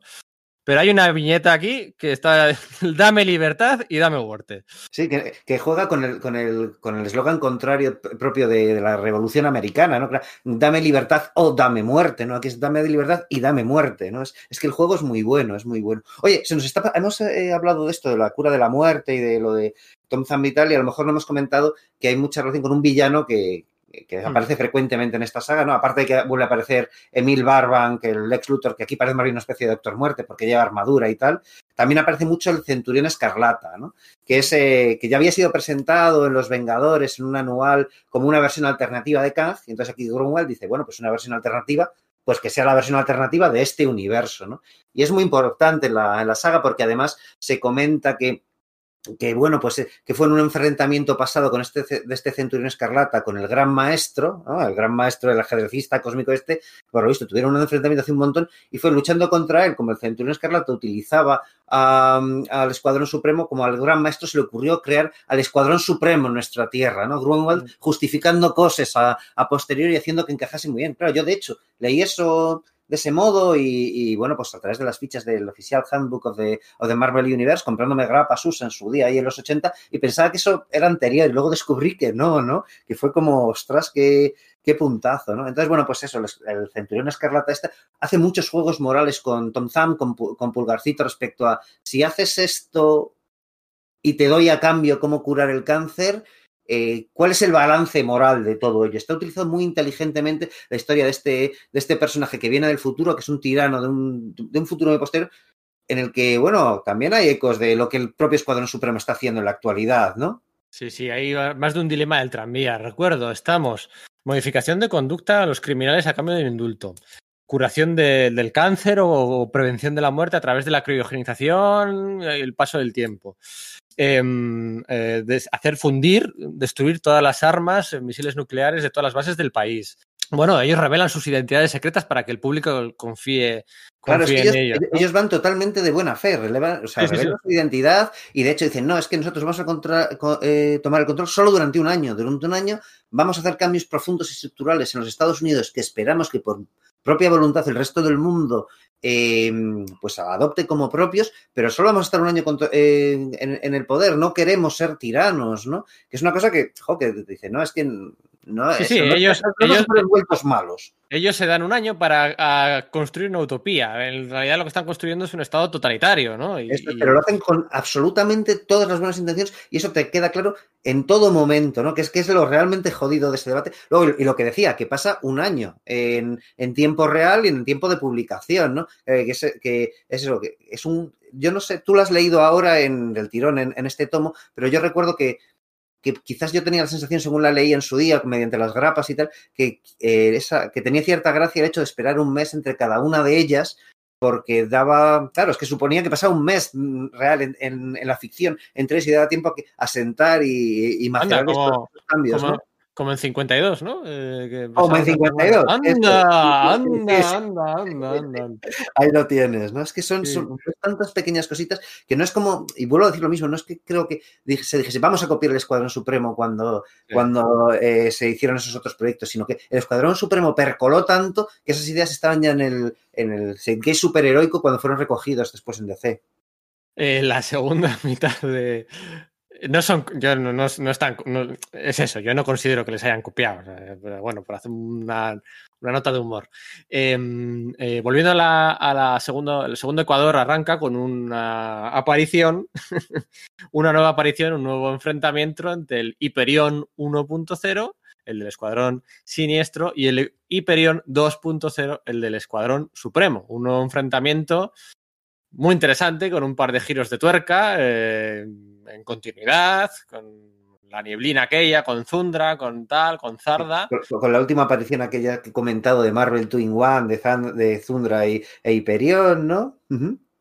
Sí, sí, entonces, pues bueno, ahí digamos que el Emil Burbank, ¿no? El, el, Doctor Muerte, este que decías, más Les Luthor ya era un Doctor Muerte. Eh, también Les Luthor, ¿eh? En el, el escenario post-crisis empezó a ser más Doctor o María Stein más que todo. No, yo bueno, creo que yo diría que no, yo diría que precisamente en el escenario post crisis volvió más Lex Luthor y justo antes de crisis estaba siendo más Doctor Muerte con esta armadura verde que le había sí. que le había construido George Pérez sí. y tal, ¿no? Sí, Ahí es, es, más jodido mantener con los villanos es más jodido mantener los equivalentes para con el universo de C. Sí, no, bueno, es una te, te rompes la cabeza, ¿no? Y sobre todo con la bueno, lo que iba a decir, los dos Hiperiones, el, el Hiperión del el Escuadrón Siniestro, esto ya son spoilers, bueno, un spoilers menor, pero consigue suplantar al del Escuadrón Supremo, haciéndose pasar por él, eh, mata al marido de Zarda, Zarda se enamora de él, porque no sabe que ha sido él, luego vuelve el del Escuadrón Supremo anterior y consigue recuperar su posición, y Zarda, que se había enamorado del 1.0, pues dice, bueno, pero yo estoy enamorada de Hyperion. Este es otro Hyperion, no del que me he enamorado, pero, pero también es que yo gusta. creía que era él. Yo creía, yo me enamoré de la persona que creía que era, que es esta persona que acaba de volver, ¿no? Eso es, y tal, venga, para adelante también, para adelante, a las nubes y pues, pues curioso, ¿no? Hay muchos debates, muchos debates morales y como decía, ya hacia el final de la serie, eh, básicamente es un pim pam pum entre el, el, equipo que ha reunido Halcón Nocturno, que viaja en un número del, del Capitán América de Groenwald, viaja incluso a, la, a, la, a, nuestra tierra, ¿no? A la Tierra 616 a reclutar gente y tal, sale. Y eh, una, los American Redeemers, ¿no? Es el nombre que, sí. que reciben. Y, y, que infiltran gente en el, en el, Escuadrón Supremo y bueno, pues al final se pegan de hostias en el último número, se, uno echan, el último número que coincide con el final de este año que se había desplazado el Escuadrón Supremo y pues eh, muere mucha gente, ¿no? Mueren ahí sí. pues eh, cinco, seis, siete personas, hay el, el, el, el, el Capitán Halcón, que en ese momento sí, era Águila Azul, creo recordar, porque cambia varias, varias, veces de nombre, juegan mucho con el legado de ese personaje. El propio Halcón Nocturno, ¿no? Acabo de darme cuenta de una cosa, de que eh, hubo un momento dado en el que, anterior, ¿no? Que hubo como tres superiores con, con, la palabra halcón en su nombre en el Escuadrón Supremo, ¿no? Porque estaba Ojo de Halcón, que luego pasó a ser el arquero dorado. Estaba el Capitán Halcón y Halcón Nocturno, ¿no? Acabo de darme cuenta de que vaya fijación, ¿no? Sí, es verdad, es verdad. Bueno, y... a, lo que vamos, que hay un montón de bajas. Yo quizás ahí es donde me parece que chirría un poquito más el final, porque esa gran batalla superheroica creo que podía haber estado narrada mejor y, de una forma más épica, sí. porque los textos además te dan para ello, ¿vale? Hablo de la, la narrativa visual, la que me parece que, que sí. es un poco pequeña para todo lo que te está, toda la catarsis que se está desencadenando ahí. ¿no? Es, es eh, admito que es torpe, no torpe, bueno, es, a ver, es Paul Ryan. Yo, bueno, es funcional y ya está, ¿no? Eso, es oficio, funcional. Los diseños de muchos de estos nuevos personajes no ayudan tampoco mucho, pues no. son diseños de, de mercadillo, eh, nombres de mercadillo, no tienen ya. Bueno, a mí el Red Rock este sí me mola un montón, ¿eh? Buah, tío. Sí, tío, es como Martínez, el de los, sí. de los Guardianes de la Galaxia, pero es más tocho. ¿no? O sea, a mí sí me gusta mucho. Sí. Voy a destacar dos nombres, más que nada, porque luego continúan con el Escuadrón Supremo después, y es el de Alambre y el de Molde. Uh -huh que es, podríamos decir, que es una especie de versión alternativa de El hombre elástico. Bueno, Plastic Man, por el rollo de que es como medio de coña, pero ah, no sé, sí nah, es raro. Nah, es raro. Y luego Alambre, que no se parece nada, no tiene ningún parecido, y que a mí siempre me molestó que luego pues, se uniera al escuadrón, al escuadrón supremo. Aquí, entre las bajas, eh, conviene destacar que uno de los personajes importantes, muy importantes, eh, muere de la misma forma en la que moriría diez años después eh, Mark Grunwald. Eh, sí. Parece hasta, hasta poético hasta ese sentido, ¿no? Porque Mark Grunwald siempre, dice, siempre dijo que mm, este era su, su, bueno, pues su proyecto favorito en el que más tiempo había invertido, en el que más cariño había puesto, el que mejor calidad consideraba que le había salido. Y bueno, pues eh, cuando años después murió de un infarto al corazón, que es como muere aquí este personaje, que no diré por spoilers, pero es bueno, es muy importante. Eh, pues bueno, es curioso, ¿no? La, a veces el destino, sí. el destino poético como hace círculos, ¿no? Y cierra, cierra cosas. De aquí viene también lo que comentaba antes Pedro de, de lo de las cenizas, porque era tal el cariño de, de hacia este hacia, bueno, pues hasta, a esta obra que cuando se reeditó poco después de su muerte, eh, con esa portada de Alex Ross y tal, pues eh, su, su, viuda como que accedió a que las cenizas de Grunwald se, se mezclase con las tintas de esa primera impresión de ese, de ese tomo. Eso es, y bueno, pues eso también le da un plus de carisma y de cosilla, ¿no? Al, sí. al, al, al esto. Eh, el embarazo, el embarazo de Arcana, por ejemplo, nos ha olvidado comentarlo. Es verdad. Tenía, el segundo punto que tenía para el guion de ese, casi, casi se me olvida. El embarazo de Arcana, Arcana oculta a sus compañeros de equipo que está embarazada a través de la magia y tal. O sea, está embarazada de nueve meses y sigue yendo a las operaciones. O sea, a mí me recuerda a muchas situaciones eh, sociales hoy en día o incluso laborales que, que, que, a veces las mujeres eh, eh, ocultan que están embarazadas o lo Para no ser apartada de cuanto más tarde, pues porque yo qué sé, yo esto lo sé, lo he vivido, no me estoy inventando. O sea, estás embarazada en enero, pero en tu empresa los, eh, los las subidas de sueldo se comunican los, en, en, en, en, marzo, basado, basado en hechos reales. Me, en marzo, ¿no? Pues tú no dices que estás embarazada hasta abril para, bueno, si hay subida de sueldo en marzo, pues que no sepan tus jefes que vas a desaparecer seis o siete meses u ocho es. o doce después, ¿no? Y aquí Arcana oculta su embarazo y cuando se lo cuenta a alguien, no, pues tienes que decirlo. O sea, o sea, de verdad, mm. yo no lo había leído hasta ahora. Eh, un gran pecado, un gran pecado por mi cuenta. Y os puedo decir que leído con 35 años, este cómic pasa en mi ficticio ranking de obras favoritas de Marvel muy, muy arriba. Está muy bien. En serio, deberéis si hay muchos como yo, por, porque por edad, por lo que sea, por, por, publicidad, pues no habéis leído Escuadrón Supremo de Grunwald, Leighton, Buscema y Paul Ryan, deberíais leerlo. Deberíais leerlo porque es que es actual. Uh, y, y, es adulto, pero es adulto desde de un modo. Claro, normalmente hablamos de cuando hablamos cómic adulto superior, nos vamos a, al tema grim and gritty, ¿no? Y es quizás lo que esto no tiene, aunque sí en una medida, porque, bueno, muchos personajes, pero no de una forma sórdida ni gore, ¿no? Pero es que al final sí está plasmando temas que son adultos, adultos de verdad, aunque no entren en la psique de, no, como una persona fuese a eh, se iba a dedicar a andar por las mallas, eh, con las mallas luchando contra el crimen, como puede hacer Kikas, no es adulto en ese sentido, ¿vale? Es una radiografía perfecta de los problemas de, este mundo. Em, en el mismo tomo del Marvel Limited Edition viene una novela gráfica, la número 12 creo que es. De, Ay, no, no, la tengo aquí a mano, fíjate que la tengo en...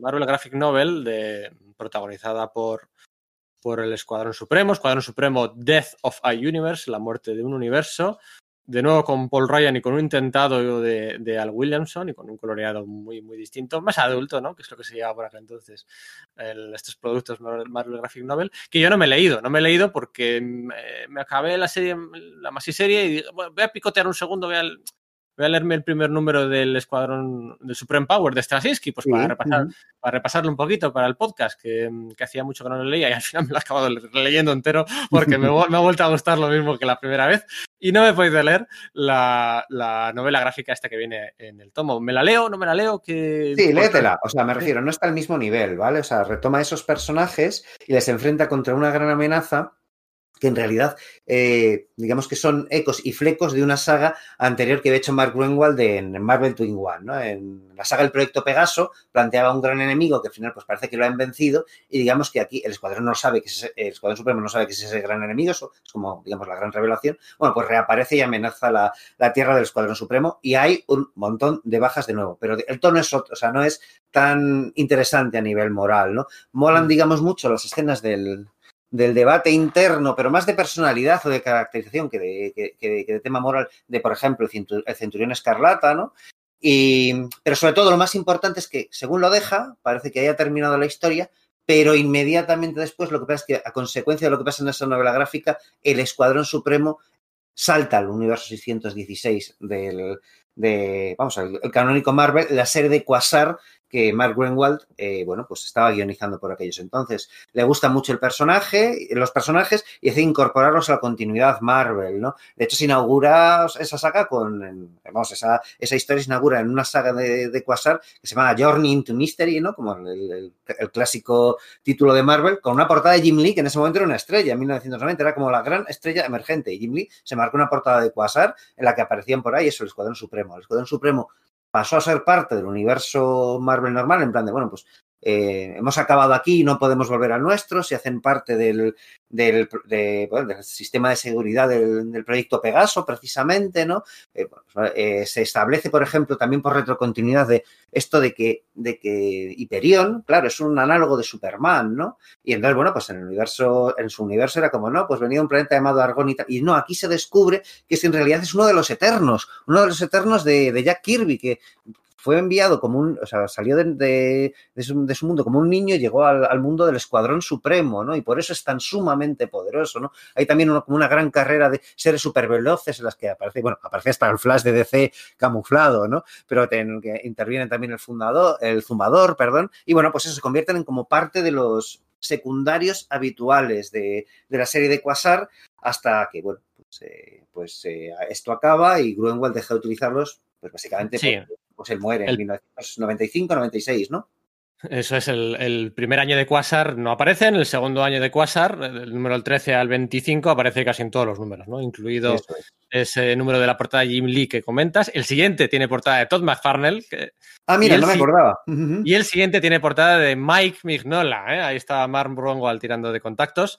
Por aquel entonces, em, era el año 90. Estamos hablando de la frontera ya. Perdón, un poquito antes, eh, tengo que decir que en el 89, en la saga esta que era Atlantis Ataca, que aparecían, digamos, todos los, anuales, estaban interrelacionados en una gran saga, había una serie de complementos contando la historia del universo Marvel desde la perspectiva de la corona cobra, de, perdón, de la corona serpiente y Set y todo esto. Entonces ahí aparecen varias, eh, en varias ocasiones el Escuadrón Supremo con lo que a ellos les sucedió eh, durante esa saga en los años 70 y, y ahí Grunwald vuelve a aprovechar para hacer eh, implantes de retrocontinuidad en plan de, no, es que durante la saga de la contratierra que se vio en Los Vengadores de Engelhardt y George Pérez, eh, la princesa Poder estaba, pero estaba en la clandestinidad, luchando contra ese gobierno corrupto, etcétera. Entonces se va dando más cuerpo todavía, ¿no? Y luego esos, los propios oficiales Handbook de Marvel Universe también se van rellenando pequeños huecos, ¿no? Ay, Mark Greenwald, cómo se esforzaba por darle visibilidad al escuadrón, porque aquí no, se, aquí no se equivocaron, ¿eh? En la portada pusieron bien Escuadrón Supremo. Supremo. El número este de Quasar que decimos en el que se enfrentan el Doctor Spectrum, eh, no, el Doctor Spectrum no, el eh, Macari, el eh, Mercurio, Speed Demon. Aquí estaban eh, Speed Demon y el eh, Wither, ¿no? Estaban, digamos que estaba- estaban ya el, el- el zumbador 1.0 ya como Speed Demon y el zumbador 2.0. Los dos equivalentes de distintas tierras alternativas, sí. Estaba el del, eh, esto de la no sé qué de la libertad de los mutantes, el Super Sabre. Estaba una, una carrera de los supervelocistas de Marvel que acababa ganando un misterioso hombre blanco rubio que llegaba de una tierra alternativa y que, Que parecía que de- tenía girones de un traje rojo y. Sí, estaba ahí como medio desnudo, tal, por el... ¿Y quién sería? ¿Quién sería? ¿Quién sería, verdad? Y efectivamente, Mark Greenwald murió unos años después, en el 96. Dice la leyenda, yo lo he leído en muchos lados, lo que no lo considero ya leyenda, que murió Mark Greenwald, eh, había dicho antes, eh, guionista durante 11 años de la serie del Capitán América, la dejó para que la, que la escribiera después de aquella, del asalto contra Ima y del el Capitán América de la superarmadura y, Sí, dibujado por David Hoover, ¿no? Sí, Espíritu Liebre y, y Jack Flag y, y la Sociedad Serpiente, Iguana y, y el, cuando pierde el suelo el super soldado, el Capitán América. Luego otros lo han hecho también, pero bueno, ya se había hecho antes. ¿eh? De hecho, él lo había hecho incluso otra vez anterior en una saga Sí. llamada Calles de Calles de Fuego, ¿era? Es que, jo, no recuerdo. Sí, la, el grande- la de grandes sagas Marvel. Esa es, esa es, esa Con es. Ron Lim, con Ron Lim dibujando, a esa me refiero, sí, sí, sí. Ah, vale, vale, vale, vale, perdona. Como, es que como. Ah, claro, no, lo que pasaba en esta del asalto a la isla de Hydra era que estaba, se le estaba degenerando el cuerpo por ello. Nada, es, pero sí, sí, he mezclado, eh, perdona. Entonces se saca una armadura. Lo que iba a decir, después hizo un añito Mark Waid, un año muy chulo, de sus tres, bueno, tres o cuatro etapas en, en el Capitán América. La primera de Mark Waid para mí sigue siendo la mejor. Y luego, eh, bueno, pues eh, la, la- la editorial pues hizo el, el- el primer Heroes Reborn, ¿no? El primer Heroes Reborn con el Rob Liefeld eh, encargándose del Capitán América, el editor de aquellos números, aunque dejó de ser guionista, seguía siendo editor de la serie, Mark Greenwald, se dice que Mark Greenwald murió la noche eh, después de haber recibido las primeras páginas de Rob Liefeld del... eh, esto contado sin todo el morbo del mundo. Esto es así. Esto Sí. es... eh, pues, es o sea, te, te hace gracia, ¿no? O sea, un poquito, tal, no sé qué. Pero bueno, no quiero caer yo en el morbo. Se dice que Rob Liefeld, mu- o sea, que mm, Mark Greenwald murió la noche después de recibir las primeras páginas de Rob Liefeld para el Capitán América. Claro, un poco con la lectura de al ver lo que se iba a convertir ese personaje en el que tanto cariño había invertido, tanta caracterización, le metió tantos conceptos como John Walker, ¿no? Ahora pues famoso por la, por la serie televisiva del, del halcón y Bucky y tal, pues al ver lo que, en lo que se iba a convertir su creación para adaptarse a esos tiempos modernos, Bueno, eh, hay relación causa-efecto, ¿no? Ese es quizás el, el morbo o, la- o el este, pero el caso es que él murió la noche siguiente de un infarto. Eso es, bueno, pues hombre, muy sano el, corazón, pues igual no lo tendría. Bueno, no sé qué decirte, era un tío. ¿Tú has visto ese vídeo que hay cuando, eh, por ahí rolando en internet que el tío está como tratando de desglosarle a no sé qué dibujante una escena de acción de Spider-Man y coge y habla con un par de ellos de la redacción de Marvel y el tío empieza a avanzarle, sale uno como que le ataca y, ¿sabes? Como que va representando una escena No. de acción, pega un salto, se, se sube sobre la mesa, pega otro salto, baja de ella y dices, tío, era un tío súper atlético. O sea, es flipante, ¿eh? Lo de Greenwald. Conozco ese vídeo, pásamelo luego. Y... Sí, sí, pues luego te lo paso porque es que es, es, es flipante, ¿sabes? La ves que el tío está ahí andando con su bigotito, con su cara de buen rollo, le ataca a uno desde una esquina, pum, se lo quita de en medio, pega un salto, se sube a la mesa, se pega con otro, para que el dibujante que fuese, que no sé quién sería, que por lo visto era en, Spider-Man, ¿no? No sé qué número se encargaría Greenwald de Spider-Man, la verdad, pero que para que tuviese una idea de cómo hacerlo. Es flipante, así que no sé, en ese aspecto de mm, mala vida, eh, descuidando el físico y tal, por lo menos eso seguro que Greenwald no lo tenía.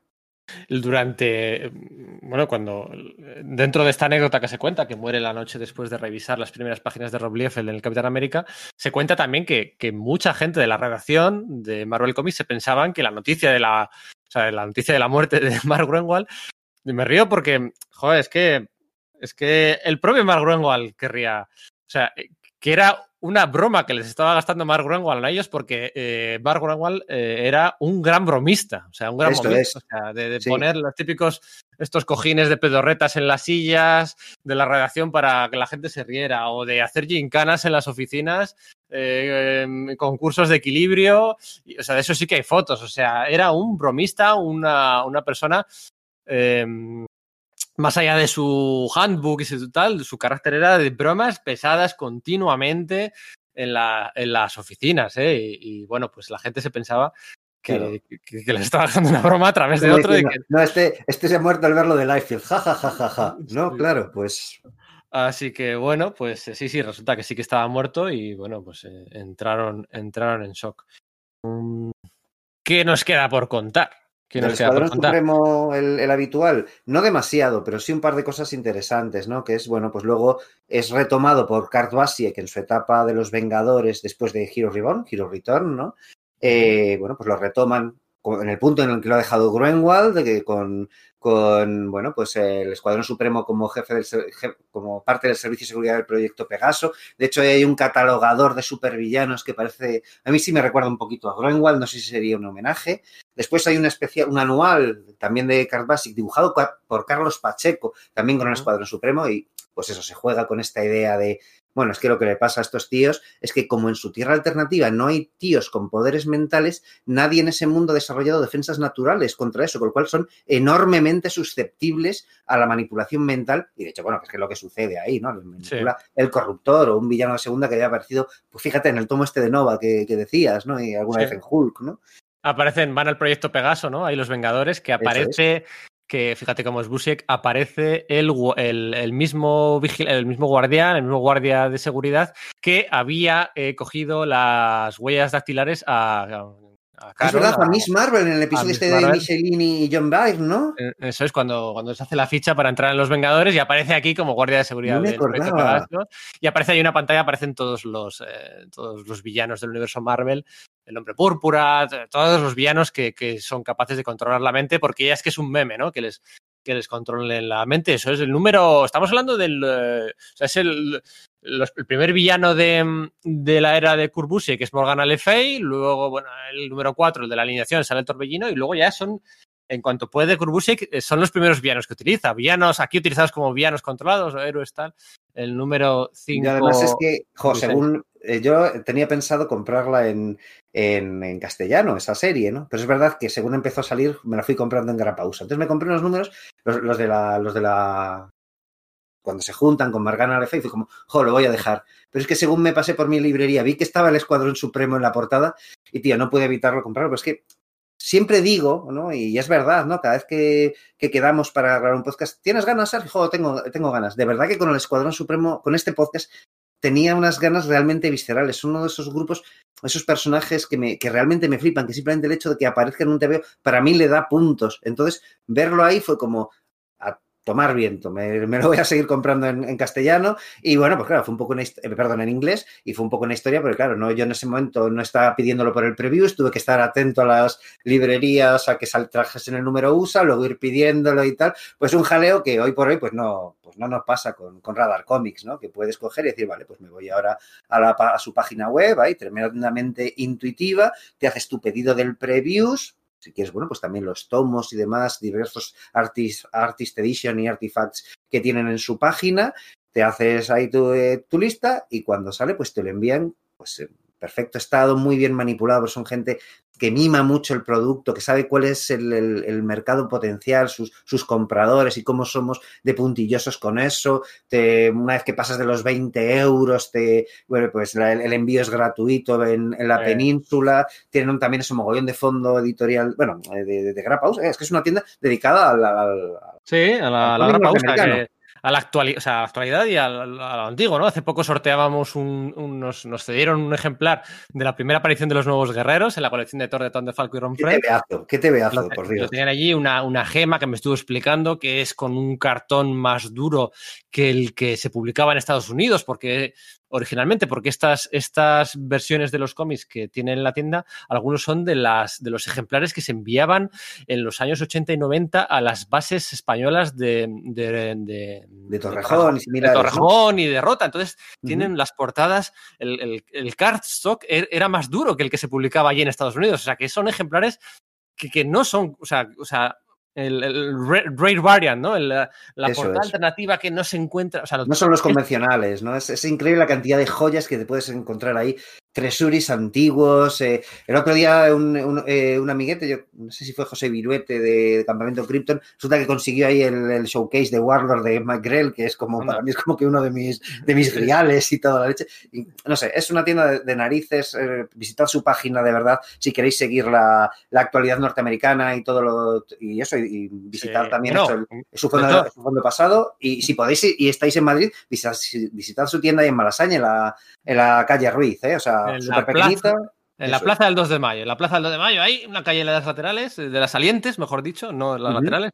de las salientes de la plaza del 2 de mayo. Eh, y si queréis comprar, si sois de esos de esos que queréis compraros, el Ever Reborn de Jason Aaron y, y pues ya sabéis, en, en, Radar Comics, todos los cómics de la actualidad. Yo me compré, como tú, eh, o sea, para mí no es un gran cliffhanger, no es un gran cliffhanger, pero para mí uno de los que más me ha marcado, y no sé por qué, es el final del número 2 de los Vengadores de, Pus de Busiek y Pérez, el que aparece, convoca eh, la Bruja Escarlata a Wonderman. Sí, sí, sí, sí, sí, jo, qué momentazo, de verdad que a, sí. A, a, a, mí me dejó, me dejó impactado, no sé, tampoco, yo te, esto cuando se publicó, yo tenía 13 años, no, no tenía, había leído algo de Force Works y algo de, de Wonder, no sé por qué, tuvo un impacto en mí, y esta fue, Vengadores, fue la primera colección que me compré yo en Grapa USA, a raíz de ver en la edición en castellano el final. Dice, esto tengo que tenerlo yo antes que, antes que, que salga aquí en España. Sí, no podíamos porque, esperar, ¿verdad? Porque por aquel entonces pero... tardaba en salir, no es como ahora, que salen tres uh -huh. o cuatro o cinco meses después, ¿no?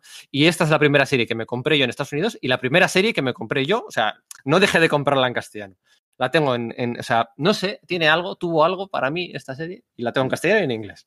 Sí, en eso, igual ahora la, la, revisitación pues, es más dudosa, pero en ese momento era el TVO que queríamos tener y no, no podíamos esperar. Y parte de eso fue eso, el, esa visión de Kurt Basic de utilizar conceptos eh, muy interesantes, muy básicos del, de los Vengadores, como este del Escuadrón Supremo, ¿no? Y, y marcar ese Además que en ese momento, pues claro, ya eran los tiempos en los que era la, estaba por ahí la JLA de Grant Morrison, la JLA volvía a ser muy importante en DC, uh -huh. pues qué, qué, menos que, bueno, pues sacarlas por ahí, ¿no? Carlos Pacheco, de hecho, en ese especial, en ese anual, se hace un, un, un guiño torcido, ¿no? Que es el de presentar al Escuadrón Supremo con la pose de, de, la JLA, pero bueno, no de la JLA, sino de la Liga de la Justicia de, de, de Matisse y Kevin Maguire y tal, ¿no? Les presentan en esa misma, en esa misma sí. pose y tal. Y, la, la, portada era... la, la portada del ascensor. La portada del ascensor, efectivamente, la portada del ascensor. Y bueno, pues es eso, ahí los utiliza Basic, yo creo que muy bien, y poco después lo que sucede es que eh, se les devuelve a su mundo de, origen, ¿no? Lo hace Len Kaminsky, que ya sabes que es un, es un autor que me parece es un tipo de fondo, un, un artesano y, y, profesional de fondo de los años 90 en Marvel, que no es un nombre así muy, que parece que tenga mucho relieve, pero bueno, es el típico de, ya lo sabes, pues máquina de guerra, todo esto, ¿no? Y se hace un a ver, a ver, a, a, ver, a ver, frena, frena un segundo, ¿cómo que regresa a su mundo Len Kaminsky? ¿No regresan a su mundo en el anual de los Vengadores al final? Sí, pero digamos que las consecuencias de cómo regresa es en ese, en ese formato prestigio, que creo que se editó en una grapa en la cual el Escuadrón Supremo llega a su, a su mundo. Y claro, es un mundo que, en el que han estado ausentes unos años, porque recordemos que en su mundo el tiempo pasa al mismo nivel que en, que en el nuestro, ¿vale? Y entonces, durante el tiempo en el que estado, han estado ausentes, después de esa falsa utopía que ellos trataron de, bueno, falsa no fallida utopía que ellos trataron de edificar, se ha, tomado el poder una especie como de, de, conspiración pues pseudofascista que tiene gobernado todo el mundo, ¿no? Han utilizado pues varias de sus tecnologías, las han pervertido y les toca mm, reclutar de nuevo a los escasos miembros e incluso algunos que, que, no habían sido presentados antes, que quedan todavía en esa tierra del Escuadrón Supremo, para volver a hacerlo más icónico y más similar a la JLA, ¿no? Se dando en medio, pues eso, a, a Javi Wire y tal, y recuperan, pues, Amphibian para que sea como Aquaman, recuperan al Skrullian Skymaster, ¿no? Al, al Skrull, al Super Skrull, para que sea como el detective marciano. A Nighthawk, bueno, pues hacen ese relevo generacional de que su Robin sea el, se, tome su manto, para que vuelvan a ser eso, una, un reflejo claro de la JLA vigente en ese momento en, en, el universo DC, ¿no? Es una pena que no tuviese mucha continuidad más aquello, ¿verdad? Pues, ah, eh, sí, efectivamente. De hecho, ya le quedaría una aparición más al Escuadrón Supremo después en unos números de los exiliados en los que Hyperion estuvo ahí bastante tiempo. Además, eh, Alambre se lo quita de en medio eh, Kurt Busiek. O sea, sí, es verdad, la, antes, el, en la despedida de en la despedida del Escuadrón Supremo en este anual que dibuja Pacheco, en el que se enfrentan a, a Moise Champion, a, sí. a, el filántropo, sí. digámoslo. Eh, se quita el hambre Busiek, porque al final este es el escuadrón supremo de la, de la, bueno, la continuidad. Por aquel entonces es que no había otro. Luego, ahora vamos a empezar a varias nuevas versiones de. Y teníamos poco lío con el Escuadrón Supremo y el Escuadrón Siniestro.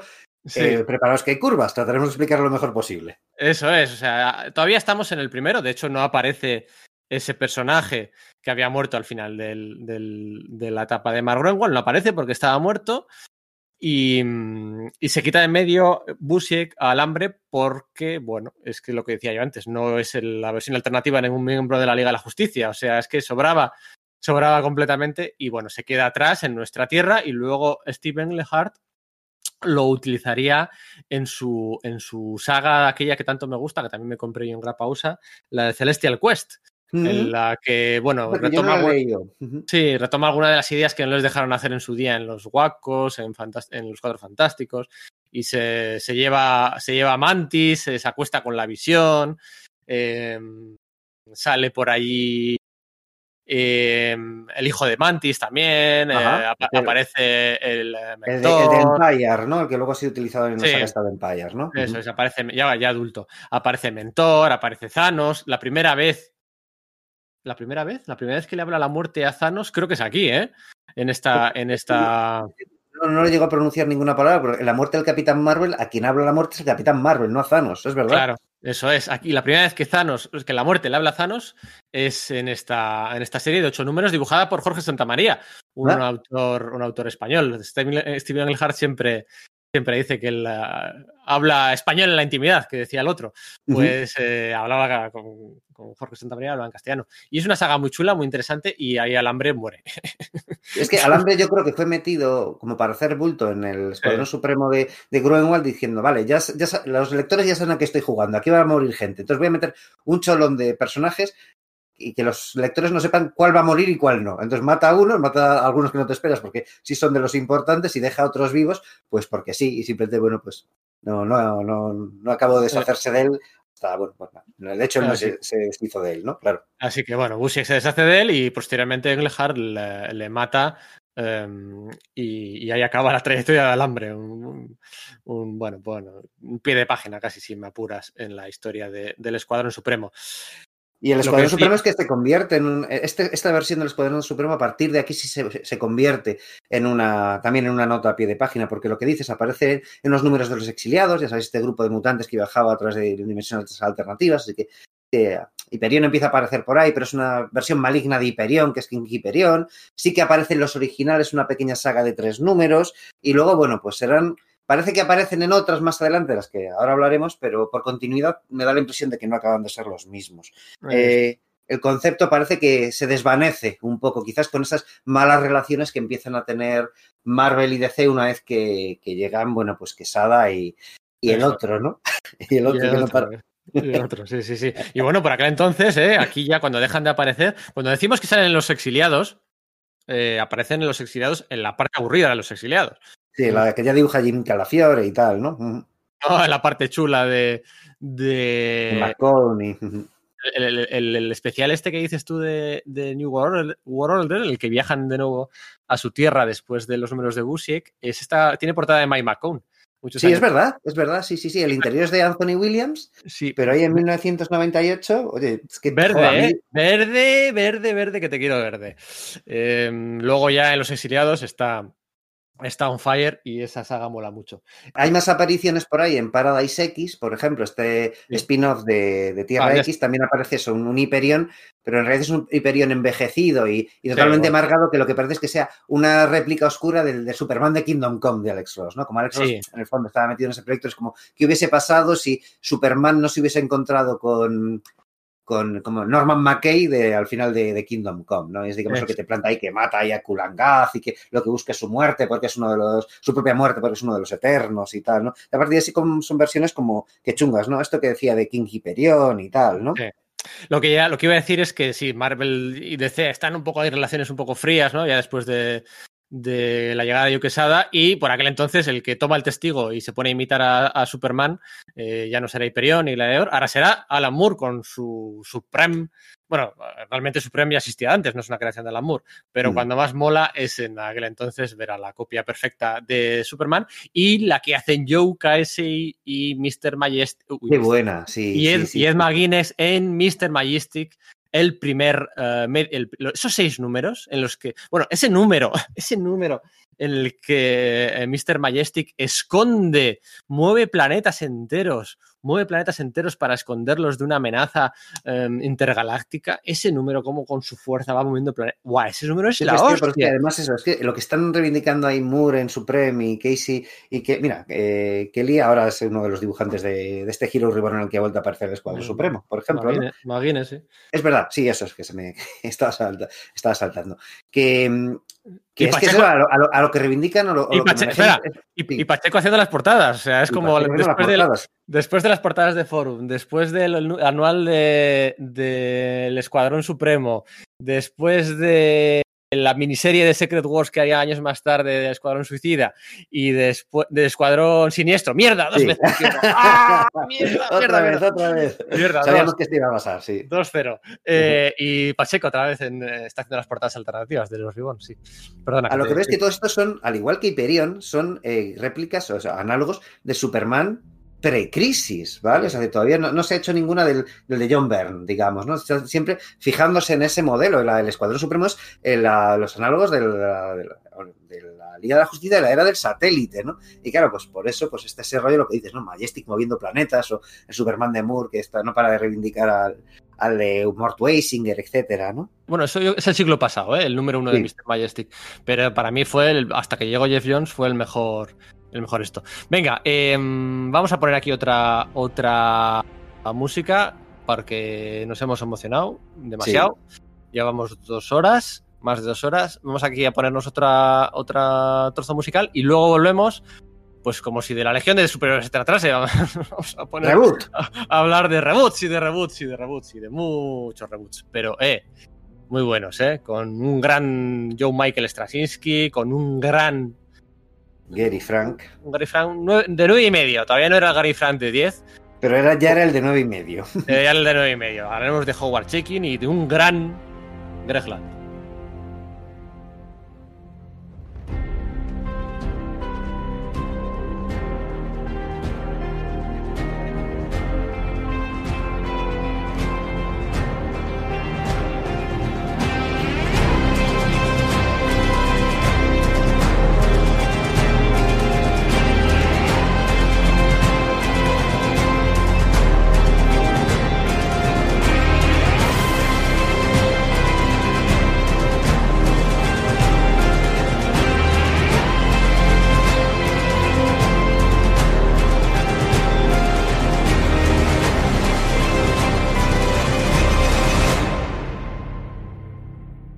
Bueno, pues como decíamos antes, vamos a entrar ya en el siglo XXI, un siglo XXI que le sentó muy bien al Escuadrón Supremo, porque veníamos de una travesía por los años 90 en que sí, que hemos comentado que si Quasar por aquí, que si Libusia que un par de veces en Los Vengadores, pero lo cierto es que, bueno, pues eh, los últimos años, los últimos 15 años, desde desde la maxiserie de 12 números, pues las apariciones del escuadrón fueron, fueron escasas y no sé hasta qué punto una interpretación mía que hago yo aquí, que bueno, tal, sobre la marcha, supongo que hubo cierto respeto por parte de muchos autores a, o respeto, miedo o veneración, o llámalo como quieras, a no tocar a los personajes de Grunwald tras su muerte, ¿no? Un poco, vamos a ver qué hacemos, ¿no?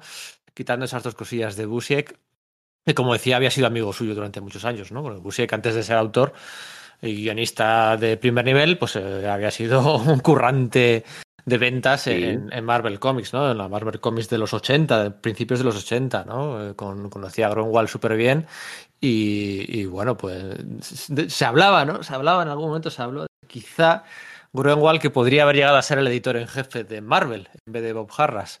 Pero bueno, eso es. Eso es. Nunca sabremos qué habría pasado la historia. Política como... ficción, ¿verdad? Sí, sí, en Tierra 2, eh, sí, pues eh, habría sido mm. Mark Gruenwald, ¿no? El, el, el, editor jefe de, de Marvel en, en, los peores años de Marvel. Pero bueno, eh, lo cierto es que al escuadrón no le sentó de todo bien los años 90. Sí, e incluso los principios de los 2000, principios, principios, porque son esas apariciones puntuales en Exiles y, y tal, que por lo menos los tratan de retomar una vez que habían vuelto a su, a su tierra paralela, pero aunque se hace con oficio, no, no, no acaba de funcionar, no, no, tiene, no tiene un momento de brillar hasta, bueno, pues hasta esto de lo que vamos a hablar ahora, ¿no? Ahí pues ya metidos en los años 2000 es en la línea Max, ¿verdad? Eso es, y llega el que para mí, fíjate, es el, el mejor eh, el mejor escritor que ha tenido Marvel Comics en el siglo XXI. No el quizá el que mejores proyectos haya hecho, el que más vaya vendido, ni el pero en talento, en oficio, en, en es... mejor, no sé cómo decirlo, mejor guionista para mí sí que ha sido Straczynski, o sea, tenía algo, tenía y bueno, pues ahí está su primera mitad de Spider-Man excelente, ahí está su um, Thor excelente. Sí. Es que no os uh -huh. hacéis una idea de lo importante que fue esa, ese Thor, ese tratamiento, bueno, pues eh, combinando un poco, no sé, lo que fue Gaiman, es que no quiero usar esa palabra. Pero... Sí, pero sí, sí, sí se le notan esos mimbres, ¿no? Igual que sí. yo creo que con este Escuadrón Supremo se notan un poco los, los miembros de Moore entre, entre, otra cosa, entre otras cosas, ¿no? Y bueno, coincido bastante contigo, sobre todo en Marvel, ¿eh? Porque yo a Straczynski sí que le puedo poner pegas en otros proyectos que ha hecho, principalmente, pues eso, no sé, para DC o tal, o alguna de sus cosillas independientes, que no todas, por, por ejemplo, me flipa Racing Stars, que por supuesto que vamos a hablar, a mencionarlo de nuevo en breve. Y, pero es que claro, cuando me gusta, me gusta mucho. Y aquí, eh, este Supreme Power que se marca para la línea Max, haciendo un reboot del, pues, del concepto del Escuadrón Supremo, contando su historia desde cero, con una mayor libertad artística para hacerlo, pues digamos, más adulto, más sórdido y, tal, es que funciona muy bien y además es que encaja también ahí, igual que, bueno, pues si los Vengadores han sido reboteados como los Ultimates en, en, en el universo Ultimate, pues que en esa otra línea, digamos, un poco también más para adultos, Estudios Escuadrón Supremo, funciona muy bien y el tío sabe sacarle provecho a la libertad que, que le dan. Y bueno, es que ese es uno de los trabajos que más me gustan suyos. Es un trabajo de nueve y medio, un trabajo que en su día, lo que dices tú, teníamos a la línea Ultimate por un lado y aquí se encajan esto, en la línea Max, en la línea adulta, en la línea, bueno, eh, la línea que fundó Bill Gemas, pues medio año antes de, no se fue, no le echaron, le recolocaron, más bien, le recolocaron en, otro, en otros lados. Eh, pero esto fue un pepinazo en su día. Y es un proyecto eh, a fuego lento. O sea, se sí. pues como la línea del Ultimate, ¿no? Se toma su tiempo, ¿no? tranquilamente. Yo diría que incluso más, y le beneficia mucho, ¿no? Porque al principio eso es volver a contar la historia de los personajes desde el principio. El tío hace quizás un poco metatextualmente esa, ese rollo, ese juego, ¿no? De que, bueno, el primer superhéroe de todos fue Superman. Entonces voy a dedicarle tiempo a cocinar bien a mi Superman, a Hyperion, ¿no? Cómo vuelvo a contar la historia de Hyperion. Y cómo a partir de él empiezan a surgir todos los demás. Efectivamente, le matiza muy bien a los personajes, su, sus historias, las tuerce para que se parezcan quizás por un lado un poquito más a, a las de originales de DC, pero con un, con un giro sórdido, ¿no? Y si cambia también, le da más diversidad a, a los personajes, diversidad quiero decir, eh, pues étnica y, bueno, de género también, ¿no? Cambia algunos, bueno, pues si teníamos una especie como de Aquaman, venga, que sea una especie de Aquagirl, ¿no? Nighthawk pasa a ser negro, ¿no? Eh, no había tantos personajes negros en el, en el Escuadrón Supremo original, o prácticamente ninguno, ¿no? Flash también es negro, ¿no? Y además te da un poco, dos voces contrapuestas respecto a, a bueno, pues el, sentimiento de, etnia de, dentro de, Estados Unidos, ¿no? cada uno con, con un punto, puntos de vista quizás bastante arquetípicos, pero eh, bastante distintos entre sí, ¿no? Y los utiliza para también hablar de otras cosas, ¿no?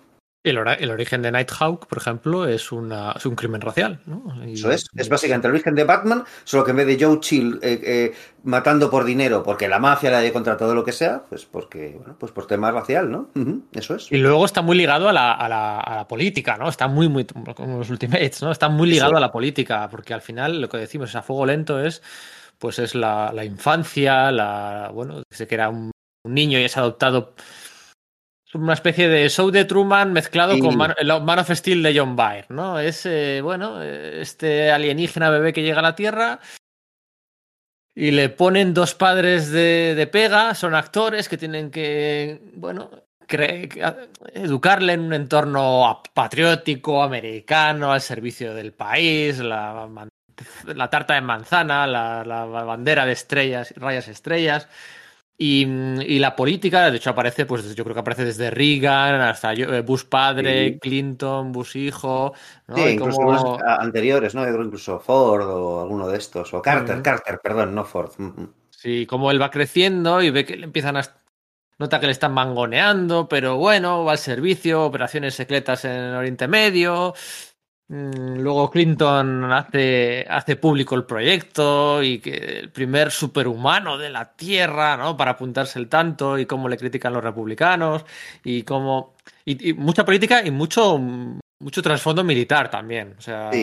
Entra de lleno en, esa, en ese juego que, que, bueno, pues quizás Mark Millar había iniciado en los Ultimates. Por supuesto, no es una invención suya, ¿no? Pero eh, Straczynski utiliza totalmente ese, ese enfoque. De hecho, el Doctor Spectrum, ¿no? El remedio de Green Lantern es totalmente un militar, ¿no? Y, y la, los, la, mayoría de personajes, sobre todo después, ¿no? Cuando esa serie llamada Supreme Power se cancele y tenga un segundo volumen con los mismos autores se llame directamente Escuadrón Supremo, es que es directamente como si fuesen los Ultimates de, de esa dimensión, ¿no? Y es uh, tiene una, un rollo totalmente, eh, bueno, pues, pues mil, iba a decir paramilitar, no, pero para, de para, porque de paramilitar nada, militar, ¿no? Y yo creo que también hay bastante de Moore aquí, de Alan Moore, ¿no? Esto que decías, ¿no? Pues Clinton se apunta el, el tanto, ¿no? El superhombre existe y es americano, ¿no?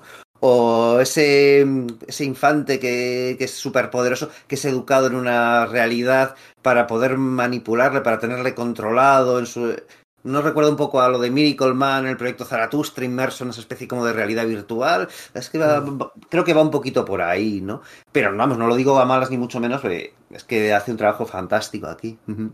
Y luego está su, su, su, tropa habitual de al componente alienígena que llega al momento y es el causante de pues, eh, conceder poderes a, a, la humanidad, a, distintos, a distintas personas, ¿no? Y aquí es el cohete que viene de este Krypton, entre comillas, el que, bueno, pues el que trae el bebé, pero que luego también esa Kryptonita es la que le va a llegar al Doctor Spectrum, le va a dar, o sea, es un dominó, un tropo, como en Rising Stars, ¿no? Pues algo sí.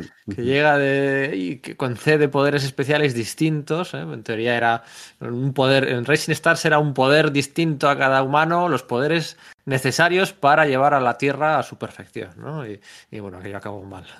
Sí.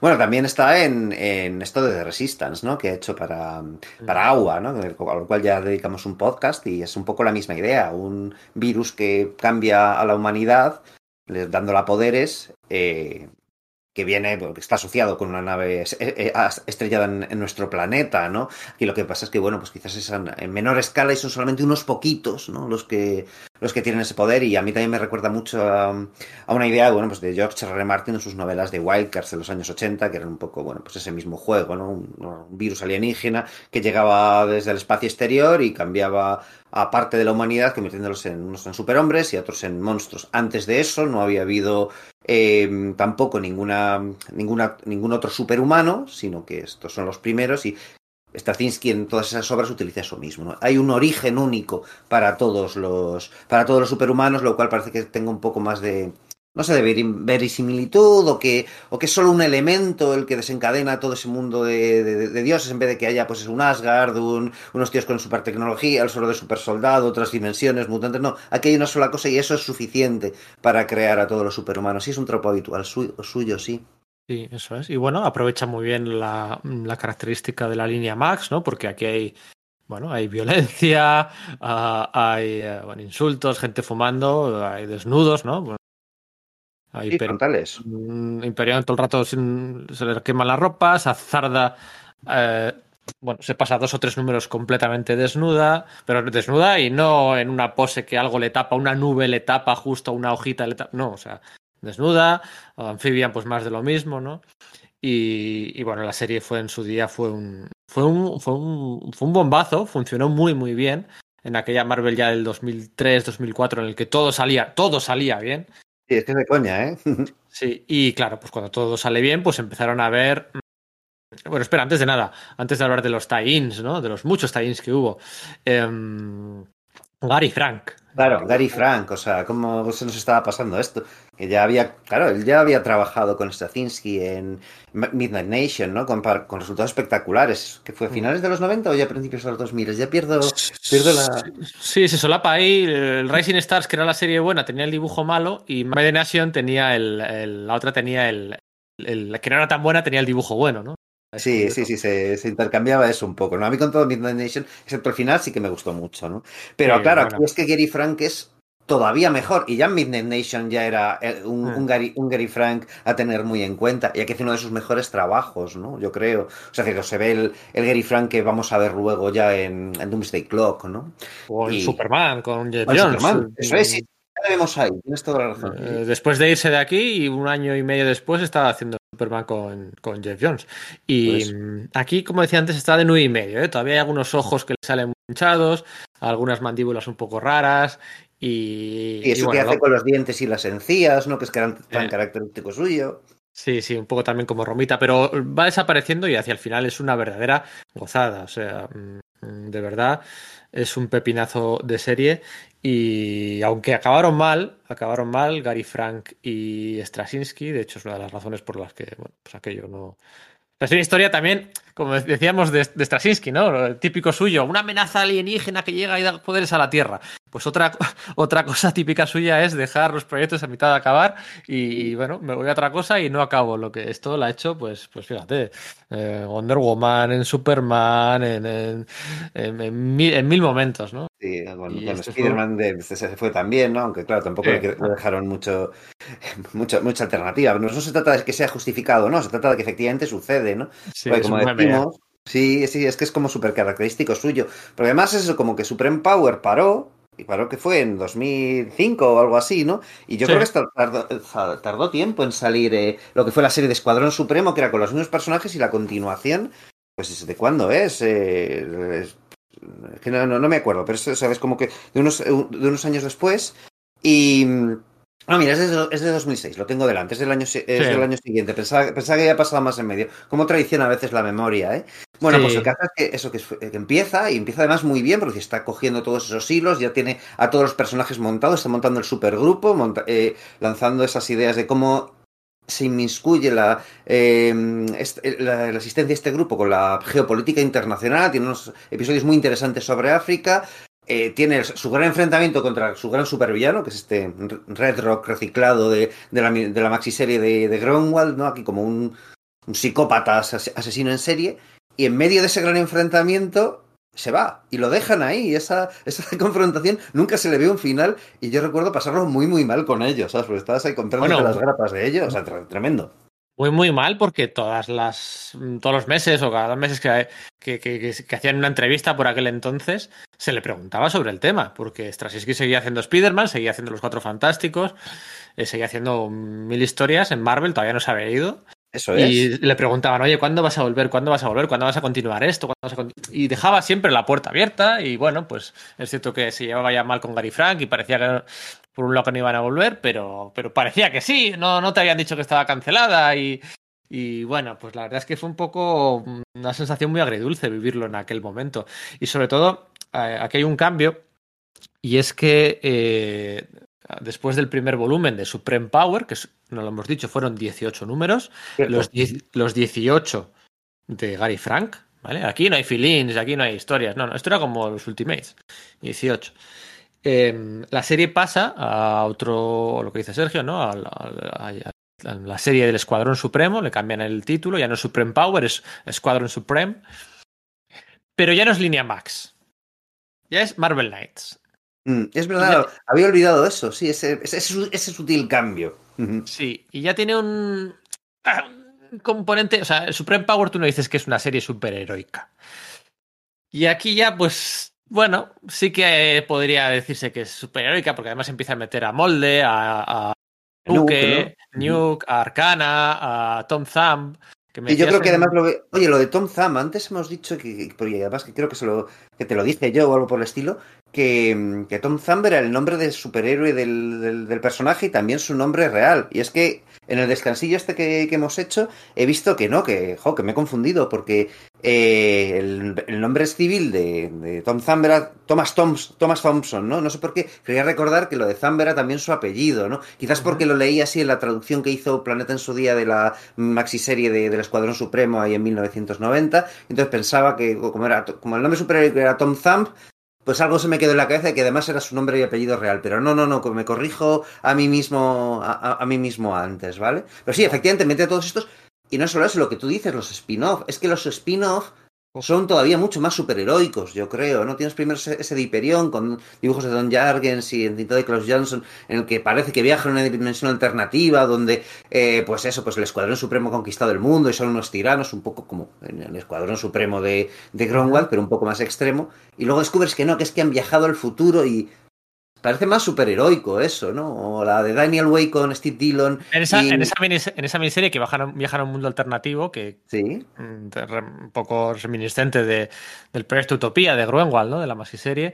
Ahí sí. se acaba sabiendo que el Hyperion de ese otro mundo eh, había usado una máquina de lavado de cerebro para que todos los héroes fueran leales a su causa. O sea, de nuevo, eh, aquí el, el, las máquinas lavacerebros están aquí bien presentes como, como guiño. Esa estaba, era de. Eh, Jansson, ¿no? Y, pero el, el, guion sí era de Straczynski, ¿no? Straczynski, eso es, del propio Straczynski. Eran, eran miniseries como para ganar tiempo, ¿no? A que, a que acabara el otro. Era de Straczynski con Jargens y con Klaus Jansson. O sea, eh, Straczynski, sí, claro. Jargens y Jansson. O sea, mm, ¿qué más se puede, se puede pedir. Y, es que además y... es eso, que, que, esa miniserie pone en marcha el asunto de que van a ir tirando hacia a, a repetir conceptos de Grunwald y hacerlo más superhéroico, porque como digo, al final se descubre que no era un universo paralelo, sino que era su eh, universo en el futuro. En el futuro, dos años en el futuro.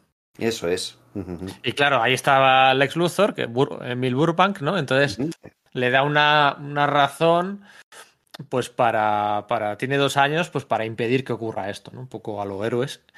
Eh, que no sé si estaba ah, mira, ya eso no lo había visto, qué bueno. No si está, sí. Héroes, yo Héroes lo vi en la universidad. 2000, 2008, 2007, 2008 no, quizás. No, no, yo en la universidad yo lo hice de 2003 al 2007. Mira, joder. Pues, y esto es, esto es, es, bueno, tendría que mirarlo, pero bueno, un poco a lo héroes, un poco a lo héroes. Save the cheat leaders, save the world. Uh -huh. eh, y, y, más, y, y, más, y más miniseries, otros spin-off de Daniel Way y Steve Dillon, que bueno, pues eh, acabaron estando un poco denostados. Daniel Way, a mí me chifla, yo siempre lo defenderé, pero vamos, que Daniel Way y Steve Dillon, una miniserie de seis números de Nighthawk, ¿no?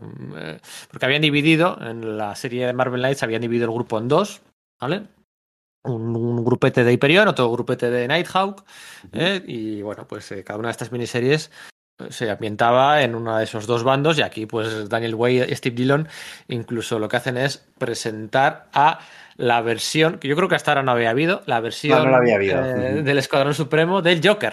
Eso ¿eh? es, sí. Es, es, como, es como si mezclas los mitos de, de Batman con Kikas casi, ¿no? Y lo, y lo vuelves todo como que más sórdido, sin el, sin el rollo de cachondeito. Pero el, TVO es verdaderamente sórdido. Es como cómo sería la mitología de Batman en el mundo real, ¿no? Y, Oye, me la he releído para estos días y no la recordaba que me molase tanto, ¿eh? O sea, de verdad que sí. Me gustó menos, por ejemplo, la del Doctor Spectrum, que es básicamente se dedica tan solo a contarnos lo que pasaba en su cabeza durante los años en coma en los que se le implantó el, el cristal que le da sus poderes. Y aparte de que no está muy bien dibujada, el guion tampoco me, me, gustó demasiado, ¿no? Y luego pues tienes esa en la que se cruzan pues eh, Hyperion y, y Nighthawk, que dibuj, que bueno, pues el, el guion es de Mark Guggenheim, en los dibujos de Paul Gulacy, que es un Gulacy bastante bueno para lo que ya en esos años estaba siendo, ¿no?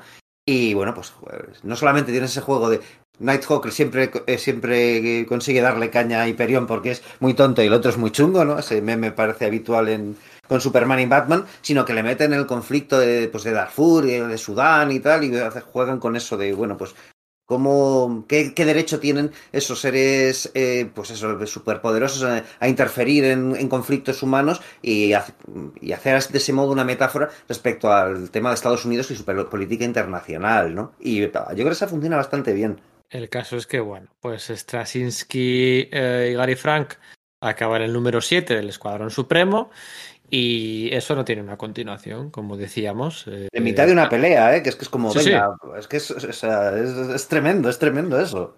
contra Redstone, ¿no? Que era el villano que habían, creado, que habían creado ahí. Y bueno, pues ni hubo una explicación. Bueno, Straczynski insinuó en un par de momentos que lo que decía yo de la línea Marvel Knights. Pero bueno, que, que la violencia seguía. La línea no te permitía desnudos e insultos y creo que tampoco fumar, pero violencia sí te permitía, ¿no? Y si no que se lo digan a Garcenis. Mm. Y, y, bueno, las discusiones con Gary Frank y, y ahí, se, ahí se acabó casi todo, ¿no? Casi todo. Porque de nuevo para ganar tiempo utilizaron al Escuadrón Supremo en un crossover de nueve números entre el universo Ultimate el universo. Esta tierra, la tierra esta del Escuadrón Supremo, si eres la tierra 31916. Bueno, eso pues vale.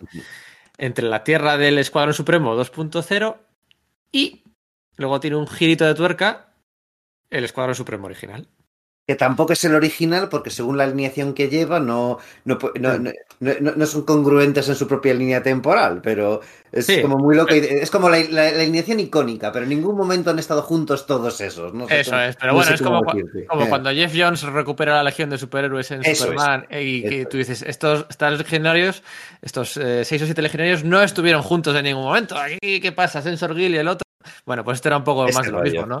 Pero claro, Nighthawk no ha llegado a coincidir con Nighthawk con la segunda y tercera generación no ha llegado a coincidir. Y en esta el Nighthawk original, ¿no? Y se había establecido en el, en el prestigio aquel de, de, lo diré, de Anthony Williams y Len Kaminsky, ¿no? Que ese era el, su sucesor, el, el, pues digamos como su Robin crecido y se comportaba con el otro y estaba por ahí el Skrull. Bueno, pues quizás podías decir, bueno, pues ha vuelto al grupo, ¿no? Porque supone que ese tío desapareció mm. en los años eh, fundacionales del, del, Escuadrón Supremo. Pero vaya, que, que, está muy bien, ¿verdad?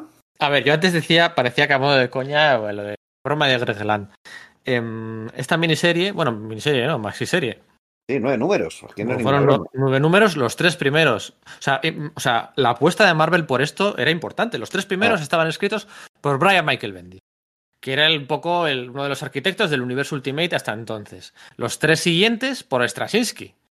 Fíjate, Bendis, Straczynski. Y los tres siguientes por Jeff Loeb, que era, eh, digamos, el que había llegado para tomar las riendas eh, eh, del universo Ultimate, ¿no? Ya después de Mark Miller y tal, pues con Ultimatum, los nuevos, los nuevos Ultimates y con más esto es como justo el, el, el, la piedra roseta o el, engranaje entre el universo Ultimate de Mark Millar, ¿no? Por decir algo, la era de Mark Millar y la de Ultimatum, ¿no? Lo que hay en medio es esto, es efectivamente la apuesta es grande y con los guionistas, pues como ha dicho Pedro, pues, de, pues fijaos de, de qué vuelos para, para esa Marvel, ¿no? Y yo lo siento, pero a mí aquí Greg Land me gusta.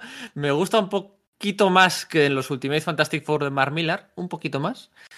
Y un poquito menos que en la canción de Phoenix eh, con Greg Pak. Pero a mí esos tres proyectos de, de, un Greg Land eh, muy distinto al de, tiempo, de, sus tiempos en Nightwing, eh, que el estilo que el, estilo de Greg Land en Nightwing a mí me gustaba mucho, pero bueno, no tiene nada que ver con este fotorrealista.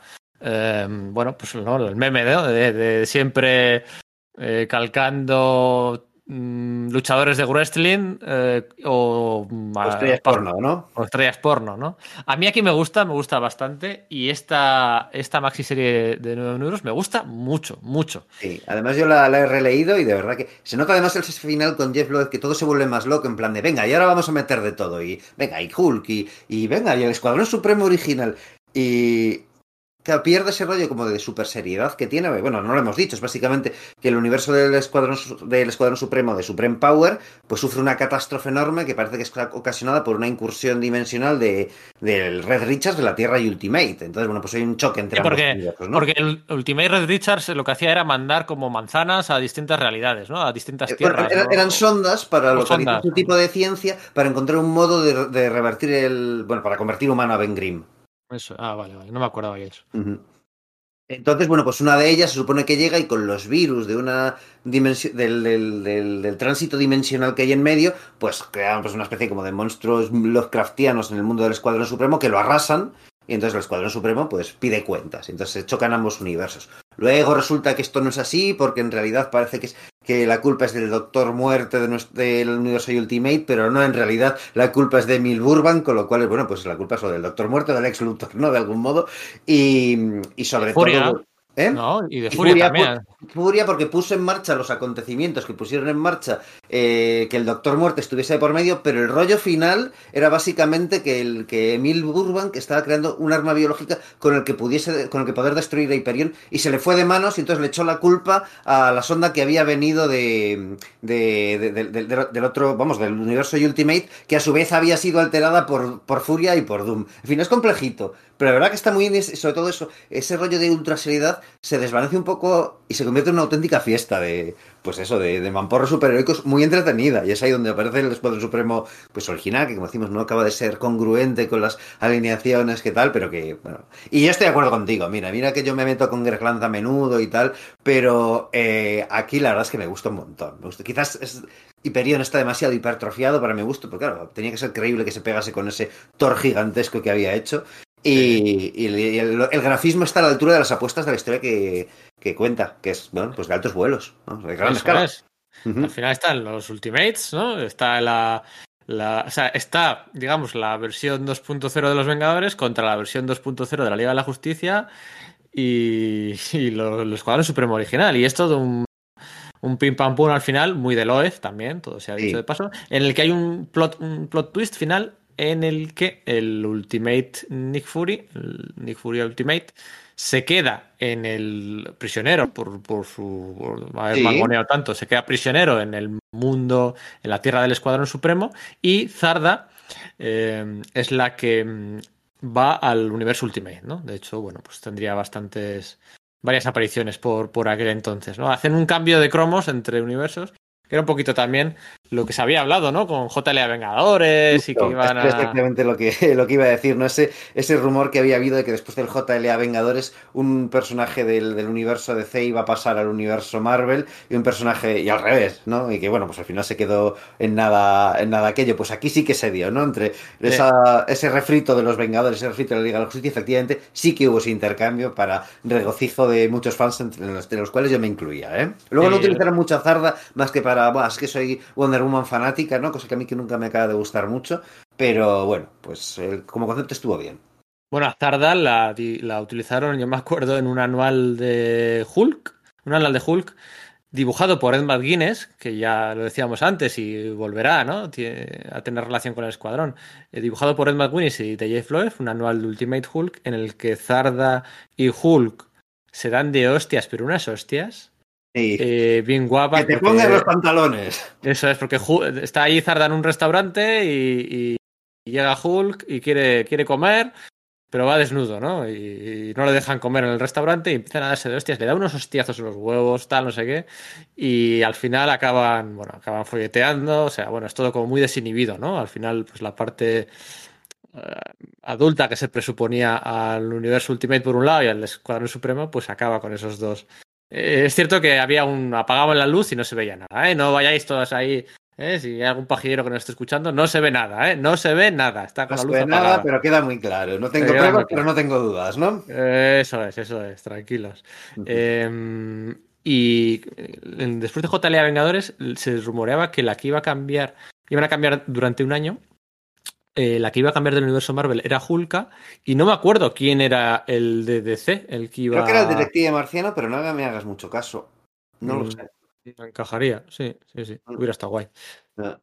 Bueno, eh, y a todo esto, pues eh, mientras en teoría Straczynski y Frank pues retoman la saga en curso, pues le dieron el Escuadrón Supremo para que ganara tiempo a Howard Shakin y un jovencísimo Marco Checheto. Y sí, antes un tal Marco Turini, ¿no? Que, bueno, pues eh, No, el, el resultado final no, a mí no, honestamente, me lo he releído y me costó mucho leerme esos tebeos en su día y los pillé con muchas ganas, ¿eh? porque tenía muchas ganas de ver la continuación de qué pasaba con el Escuadrón Supremo este de Supreme Power y tal. Y, y me costó leérmelos, de la dejé, me lo he leído para, pues, este podcast y no me ha resultado muy, muy espectacular. pero es que, es que aquí pasa una cosa, tú dices, joder, pues con todo el trasfondo político, eh, trasfondo político, militar, a a Howard Shakin, esto tiene que encajar. Sí, claro, pero es que básicamente solo podía utilizar a, a Arcana, a Emil. Burbank y a Furia. porque los otros pues no podía utilizarles, porque estaba la cosa. Luego los utiliza hacia el final, ¿eh? Porque sí, eso, eh, y Blur, sí, sí. Eso, y por ejemplo es eso, que lo que hace es que dice, bueno, pues en el mundo del Escuadrón Supremo se empiezan a dar eh, análogos del universo Marvel, es decir, se crean ahí un...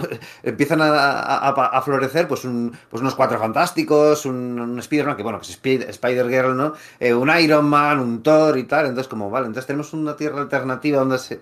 Claro, era como, esto, esto ha perdido, ¿no? Luego, efectivamente, hacia el final, cuando llega Checheto, ya aparecen más miembros originales e incluso el propio Hyperion, ¿no?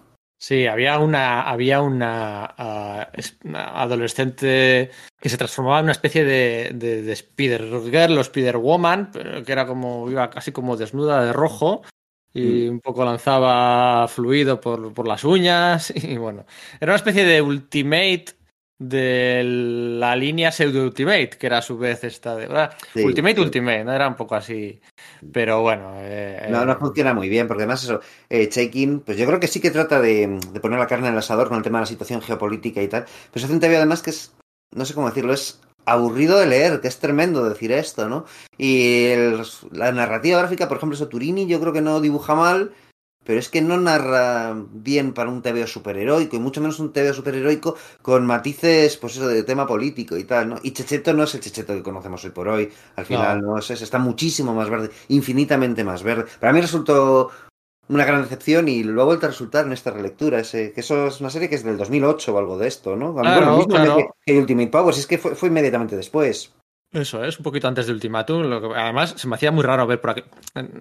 Se me hacía muy raro ver a Nick Fury Ultimate. Era como. Me gusta más el Escuadrón Supremo a su, a su bola. Eh, a Emil Burbank eh, le acercan cada vez más al Doctor Muerte, alejándose del ex Luthor. ¿no? Que eh, había unas heridas en la cara, unas, es, que, es que Burbank pasa a ser, como hemos dicho, que esto de que se mm. empiecen a surgir personajes análogos del universo Marvel, es que Burbank pasa a ser el, análogo del Doctor Muerte directamente. Es que ocupa su lugar. Y tiene además ese rollo de que, no, en realidad solo es una pequeña cicatriz, pero para él es una deformidad horrible que sugirió Jack Kirby en los años 70, que ocultaba realmente el, el rostro de Doom, ¿no? Entonces, lo ves, lo ves muy claro que sí, sí está y tiene gracia. Pero es que no es, no, sé, es que de verdad que no, no me resulta nada entretenido de leer. Así que bueno, acá llegamos ya al 2010, otra miniserie, Supreme Power. Aquí ya Straczynski fuera de Marvel, ¿eh? Haciendo, haciendo Wonder Woman para DC, haciendo Superman para DC, haciendo The Brave and the Bold, que eso sí que estaba bien, esos números autoconclusivos para DC. Y no sé si hizo alguna otra cosita de DC. Se hablaba que iba a hacer algo de Flash. Algo más hizo, yo creo. Algo más hizo. Estoy por. ¿Lo busco o no lo busco? Bueno, da igual. Em, y, bueno, pues Kyle Higgins, Manuel García hicieron una miniserie de cuatro números. Vamos, ni mencionar. Sí, o sea, yo me la he leído recientemente y, es como la. Digamos que la declaración de intenciones de, de Higgins es interesante porque el tío, por lo visto, su, su, pues su mentor, ¿no? Es un tío que viene del cine, ¿no? Pues era Tom Mankiewicz, que había discutido con Christopher Reeve en 1987 para porque iba a ser el guionista de Superman 4, entonces le dijo, "No, Christopher, no puedes meter esto de que las de que, que Superman haga el, el, desarme nuclear porque te vas a cargar la, la, suspensión de la incredulidad de los universos superheroicos que tienen que ser escapismos y si Superman hace eso, tiene que provocarse un efecto dominó, ¿no? Entonces que el Higgins oh. como que dice, Sí, sí, sí, dije, eh, dijo eso. Eh, vamos, por lo menos lo que dice Higgins, ojo. Eh. ¿cómo, cómo, cómo, cómo? ¿Superman liderando un desarme nuclear en, en, en, una película a finales de los 80? Tal cosa ha pasado. ¿Qué, qué, había hecho Hyperion en el, Superman, en el, Escuadrón Supremo de Mark Greenwald? ¡Qué casualidad, oye! Dos años antes, ¿no? Claro. dos años antes, un desarme nuclear del país, del mundo. Qué interesante, qué casualidad, oye. Pues el rollo es que como que Higgins dijo, ojo, pues es que precisamente con, con, con este concepto tengo que ir a fondo con ello, ¿no? Y, al final se convierte en una miniserie de el Doctor Spectrum se pega, se pega con Hyperion y ya. O sea, es que no es nada más y es estrictamente eso, no, no sé. Pues, ya le hemos dedicado más minutos de los que tenía pensado, fíjate. Sí, sí, mira, al final le acabo buscando qué más hizo Superman y Straczynski en, en DC. Mm, no tenía que haberlo hecho los, los números de Before Watchmen. Verdad, sí, vale, sí, pues, pues como decimos, ya la siguiente vez que aparecen, pues en, en, los nuevos Vengadores, ¿no? De, de, Hickman. ¿no? Sí, vamos a. Sí, pasamos un tupido velo, ¿verdad? Sí, mira, lo del, Red Circle también, lo de los. Ah, bueno, sí, sí, yo leí alguno de esos, de esas, a mí me gustan los sí. personajes de Ar... No es que me gusten, es que estoy siempre atento a ver si alguno de los intentos sale bien, ¿no? Y sí. algunas veces me llevo un fragmento de alegría y la mayor parte, pues de inmensas mayorías de aburrimiento, ¿no? Pero bueno, este no recuerdo mal, vaya. Bueno, a lo que íbamos, la Legión 2.0, el Escuadrón Supremo 2.0, llega a su final en las páginas de los eh, Vengadores, de, los nuevos Vengadores de Jonathan Hickman, cuando, bueno, en, este, eh, en estos octavos de final o cuartos de final de eh, incursiones eh, multiversales en los que distintos mundos iban apareciendo y muriendo y peleando y tal, pues bueno, pues eh, en dos o tres páginas vemos como Namor y la cábala que ella había hecho de villanos, pues con Thanos, con el, el Terrax de un mundo alternativo, con el Ultimate Red Richards, con Maximus el Loco, con Cisne Negro y no sé si alguien más. Alguna eh, habría, pero ahora mismo no, no caigo. ¿El Maker sí. está por ahí? ¿O estoy sí, eh, bueno, el Ultimate Red Richards. Sí, lo acabas de decir, qué narices, claro. Sí, eh, no sé si había alguien más. Eh, mira, aquí en la imagen sale Corvus y compañía, los de la Guardia Negra de. Eh, bueno, se cargan a, básicamente se cargan a la Tierra Supreme Power para, bueno, un poquito así de impacto. Pues a ver, ¿qué mundos alternativos Marvel puedo cargar? Pues, pues este. Y pues aquí, este mismo. Aquí, y así generamos un impacto para decir, oye, que es, fijaos lo serio que van, ¿no? Pero bueno, la verdad es que era un juguete que ya, ya no había formado, no, había demostrado no, no, ser reutilizable, lamentablemente. Lo digo con todo el pesor de mi corazón, ¿eh? Pero efectivamente casi hasta me hizo gracia ver que le diesen una clausura de algún modo. Sí, eso es. Si hubiera, si se hubiera acabado todo y, bueno, pues, eh, no sé, el Escuadrón Supremo hasta el número 12, ¿no? Del 7 al 12 o del 7 al 10 pues claro, es que esto le pone mucho más fácil a Panini, por ejemplo, por reeditar estas etapas, ¿no? Porque es algo cerrado, o sea, es, siempre lo vas a vender mucho mejor. 18 números del primer volumen y 10 del segundo, 28, pues tal, te lo vendo así, esto es muy bueno, pero claro, sin estar la historia acabada. Claro, es que de hecho bueno. Panini eh, que publicó un tomo en el que aparecían los seis primeros números y el 7 se queda fuera, pero ¿qué hace? Publica un solo número, el, el séptimo, con, que además está sin, sin acabar. Claro, yo lo tengo en grapa americana, pero es que es, yo entiendo que es una, una, tocada de narices para los lectores, pues que, ¿qué haces? ¿Qué haces con eso? Es, es muy complicado, es que da mucha pena.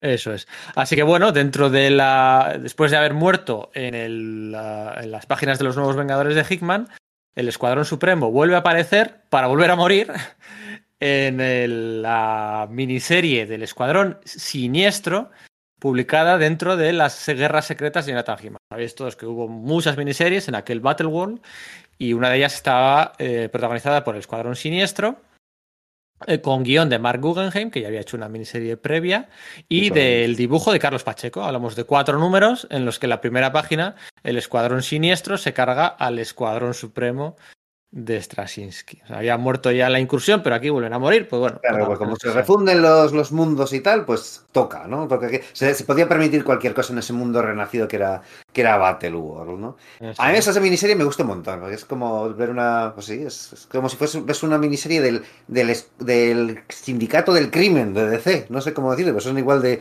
de sórdidos y tal. Y, y además que eso, Guggenheim ya había utilizado pues a Hyperion y a Nighthawk en esa miniserie con Gulation, esto no tiene en el fondo nada que ver, y es como, bueno, pues sus intrigas entre ellos mismos, me, me duele que maten al Doctor Zero y a todos los personajes estos de la, de la Shadow Lane que, que tan a gusto me compraba yo a finales de los años 80, esta de Epic, pero además mueren como que inmediatamente, tienen más protagonismo los del nuevo universo, aquel de Marvel, pero, pero está muy bien, está muy muy bien y es, tiene sus 80.000 homenajes a la continuidad de DC, quizás un poco incluso excesivos, ¿no? Ese, esa, ese cuartel general del Escuadrón Siniestro lleno de objetos que son directamente, casi, ya casi sí. sin, sin, sin, sin, ningún, sí. sin ningún tipo de duda, ¿no? O sea, son sí. personajes, objetos del universo DC. El carcaje y el arco verdes de Green Arrow, el no sé qué. es todo, todo el casco del es del ¿no? Es, es, sí, exagerado, sí, sí ¿verdad?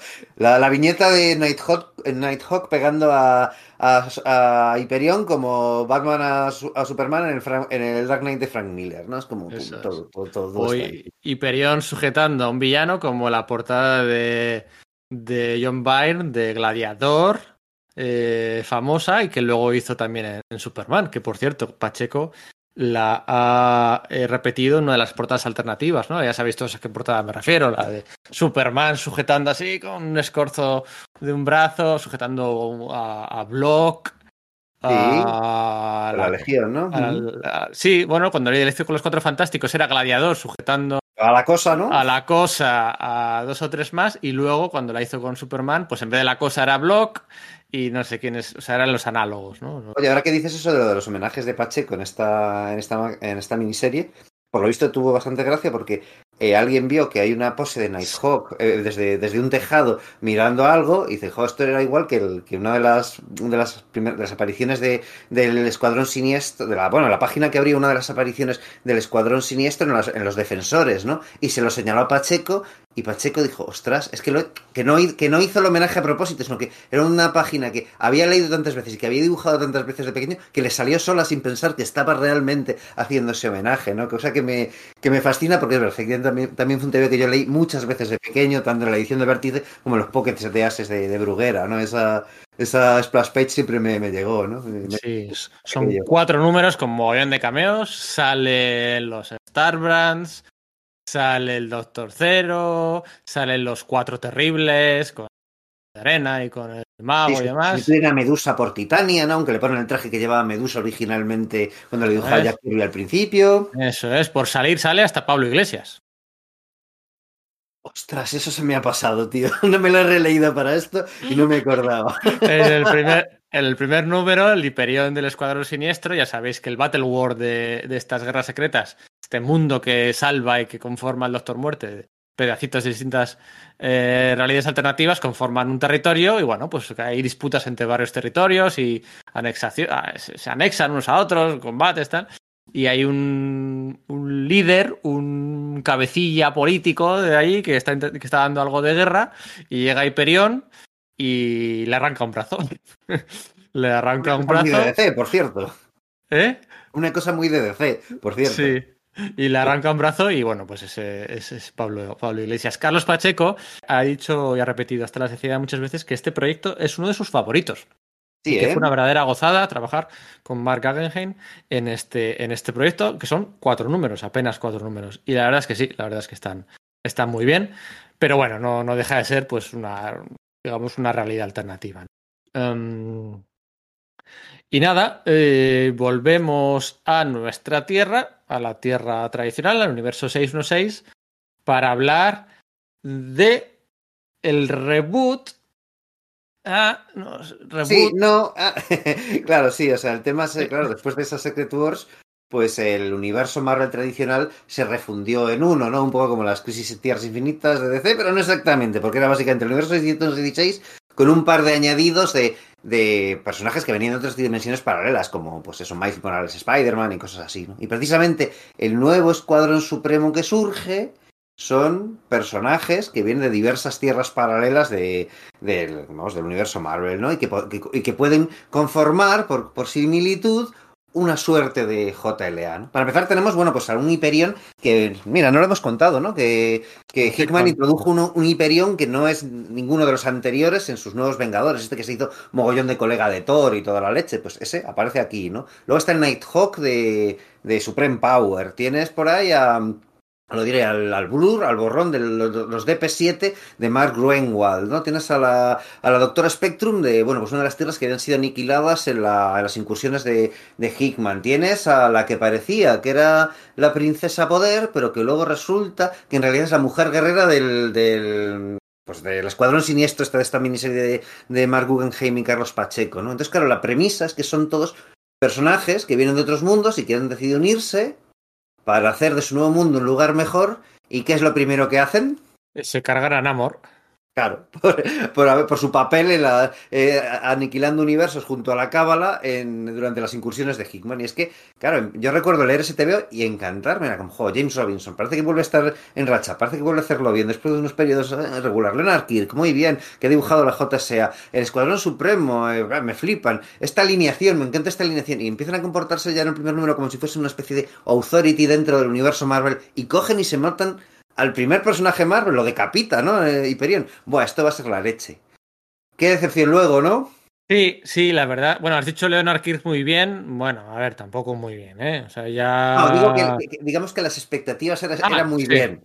Sí. es lo que digo. Porque James Robinson tampoco está muy bien, ni la serie está muy bien. No, no la, serie, la, la serie pierde inercia enseguida. Va de aquí para allá, cameo. O sea, bueno, estaba escrita como muy de manual, ¿no? Lo que, todo lo que debería haber funcionado el Sota Caballo y Rey de, lo que, de cameos, de giros de tuerca, de pero algo falla, no se sabe muy bien qué falla.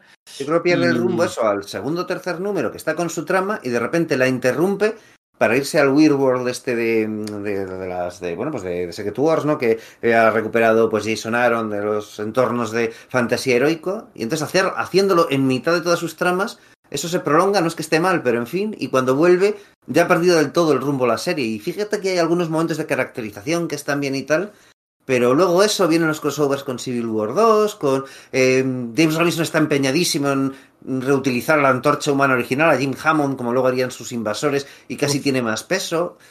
No sé, no, no, me, me, da mucha pena decir esto porque jo, de verdad que te le tenía muchas ganas a esa serie y la empecé con muchísimo entusiasmo. O, portadas de Alex Ross, si no Eso es, además. Uh -huh. Y bueno, pues la idea esa de que cada miembro del Escuadrón Supremo sea de una encarnación distinta del Escuadrón Supremo Siniestro, ¿no? Eso, bueno, y ni siquiera, fíjate, el, el, el, el superveloz era de DP7, ¿no? Del nuevo universo ¿Sí?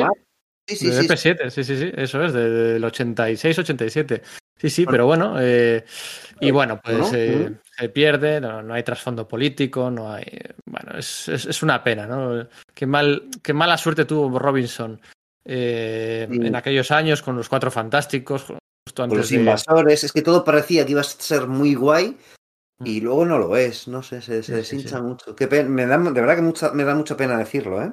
Sí, eso es, estoy de acuerdo, nada. Al final, bueno, fue más de un año, fueron más de 12 números, pero, pero ahí acabó y esos eh, personajes, en teoría, siguen en el universo 616, en la Tierra 616, pero no se han vuelto a utilizar, ¿no? Y aquí bueno, llegamos... hubo un par de miniseries, ¿no? Una con The Nighthawk que dibujó, creo que Ramón Villalobos, que estaba muy bien de, de dibujo, pero con un rollo ahí como muy Nick Pitarra y, y rollo no sé si se, esto fue incluso algo anterior al momento de Black Lives Matter, pero era como muy precursor, precursor claro, bueno, en el fondo no es que Black, Black Lives Matter fuese una cuestión eh, que acabase de aparecer en su momento, es una, algo heredado de la, de la, cultura estadounidense y bueno, pues ahí se, se, metía mucha caña con eso, pero la verdad es que tampoco es una cosa. Y luego está la, la miniserie de, de propia de que se le da Hyperion en la que, bueno, pues decide hacerse camionero, hacer, hacer bueno, pues una, tener una identidad secreta, un poco como el grounded de Straczynski, ¿vale?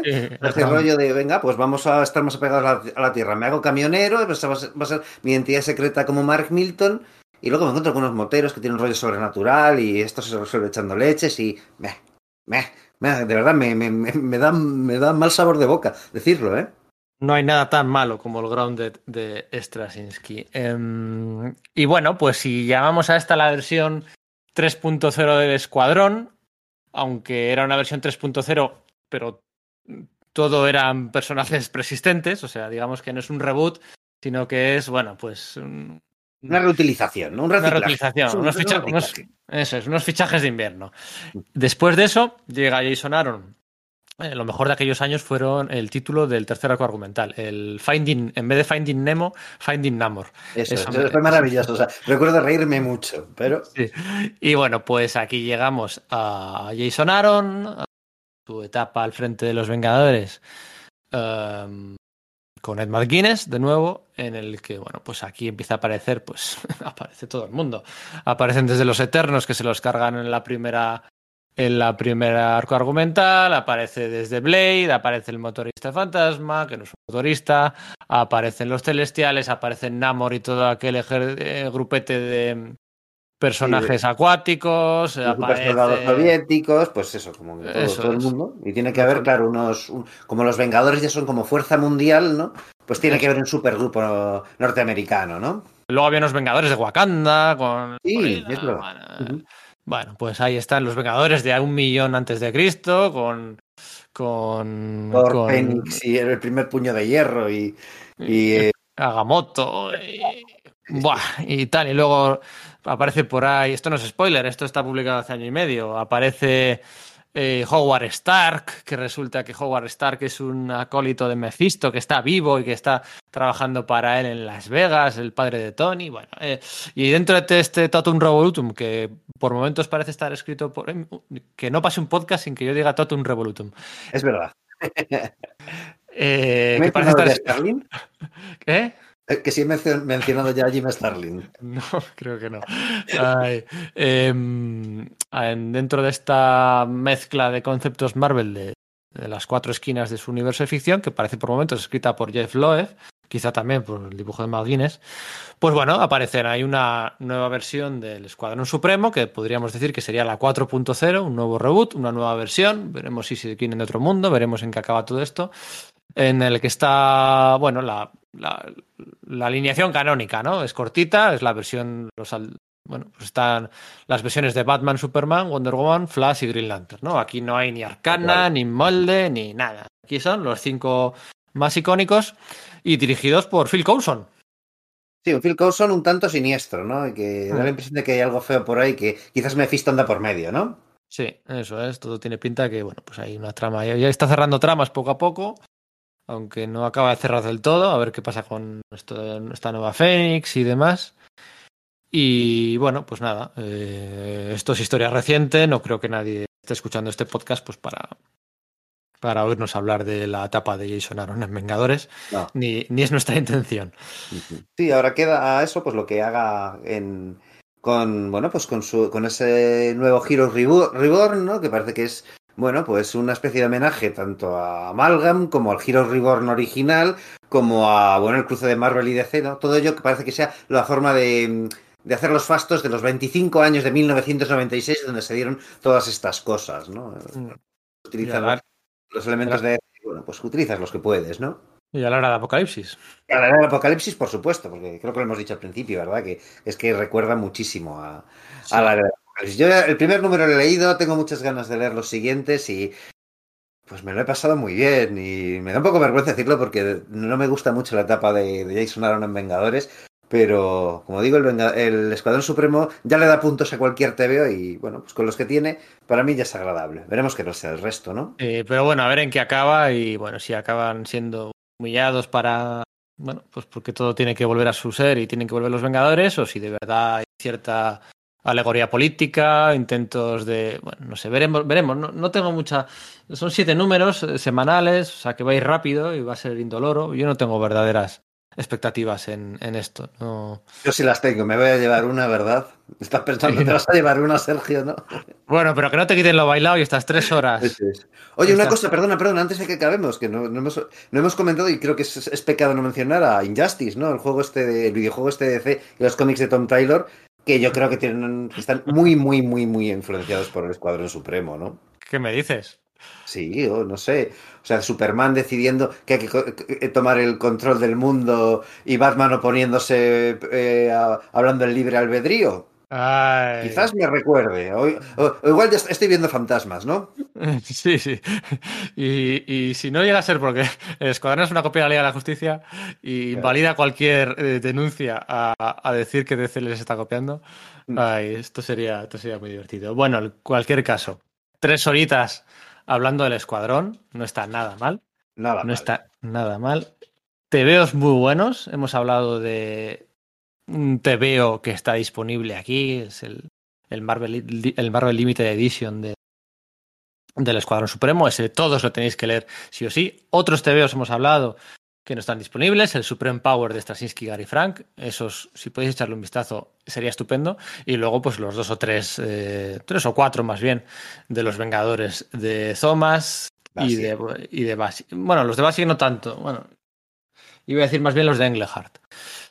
Sí, uh, en sí, sí, mejor los de Englehart. Sí, no, tienes razón. Lo cierto es que sí.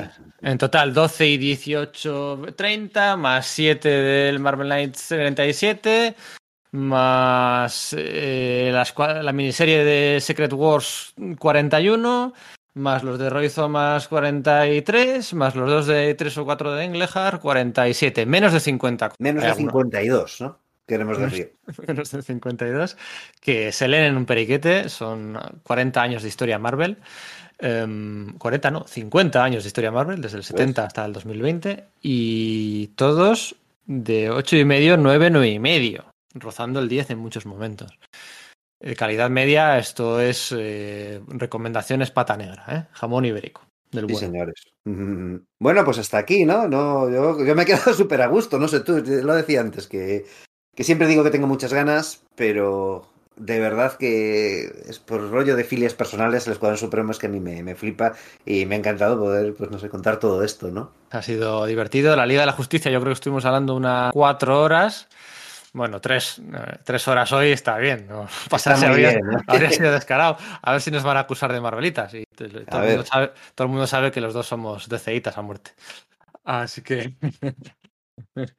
Así que, así que nada, hasta aquí hemos llegado. El podcast 103 de Sala de Peligro.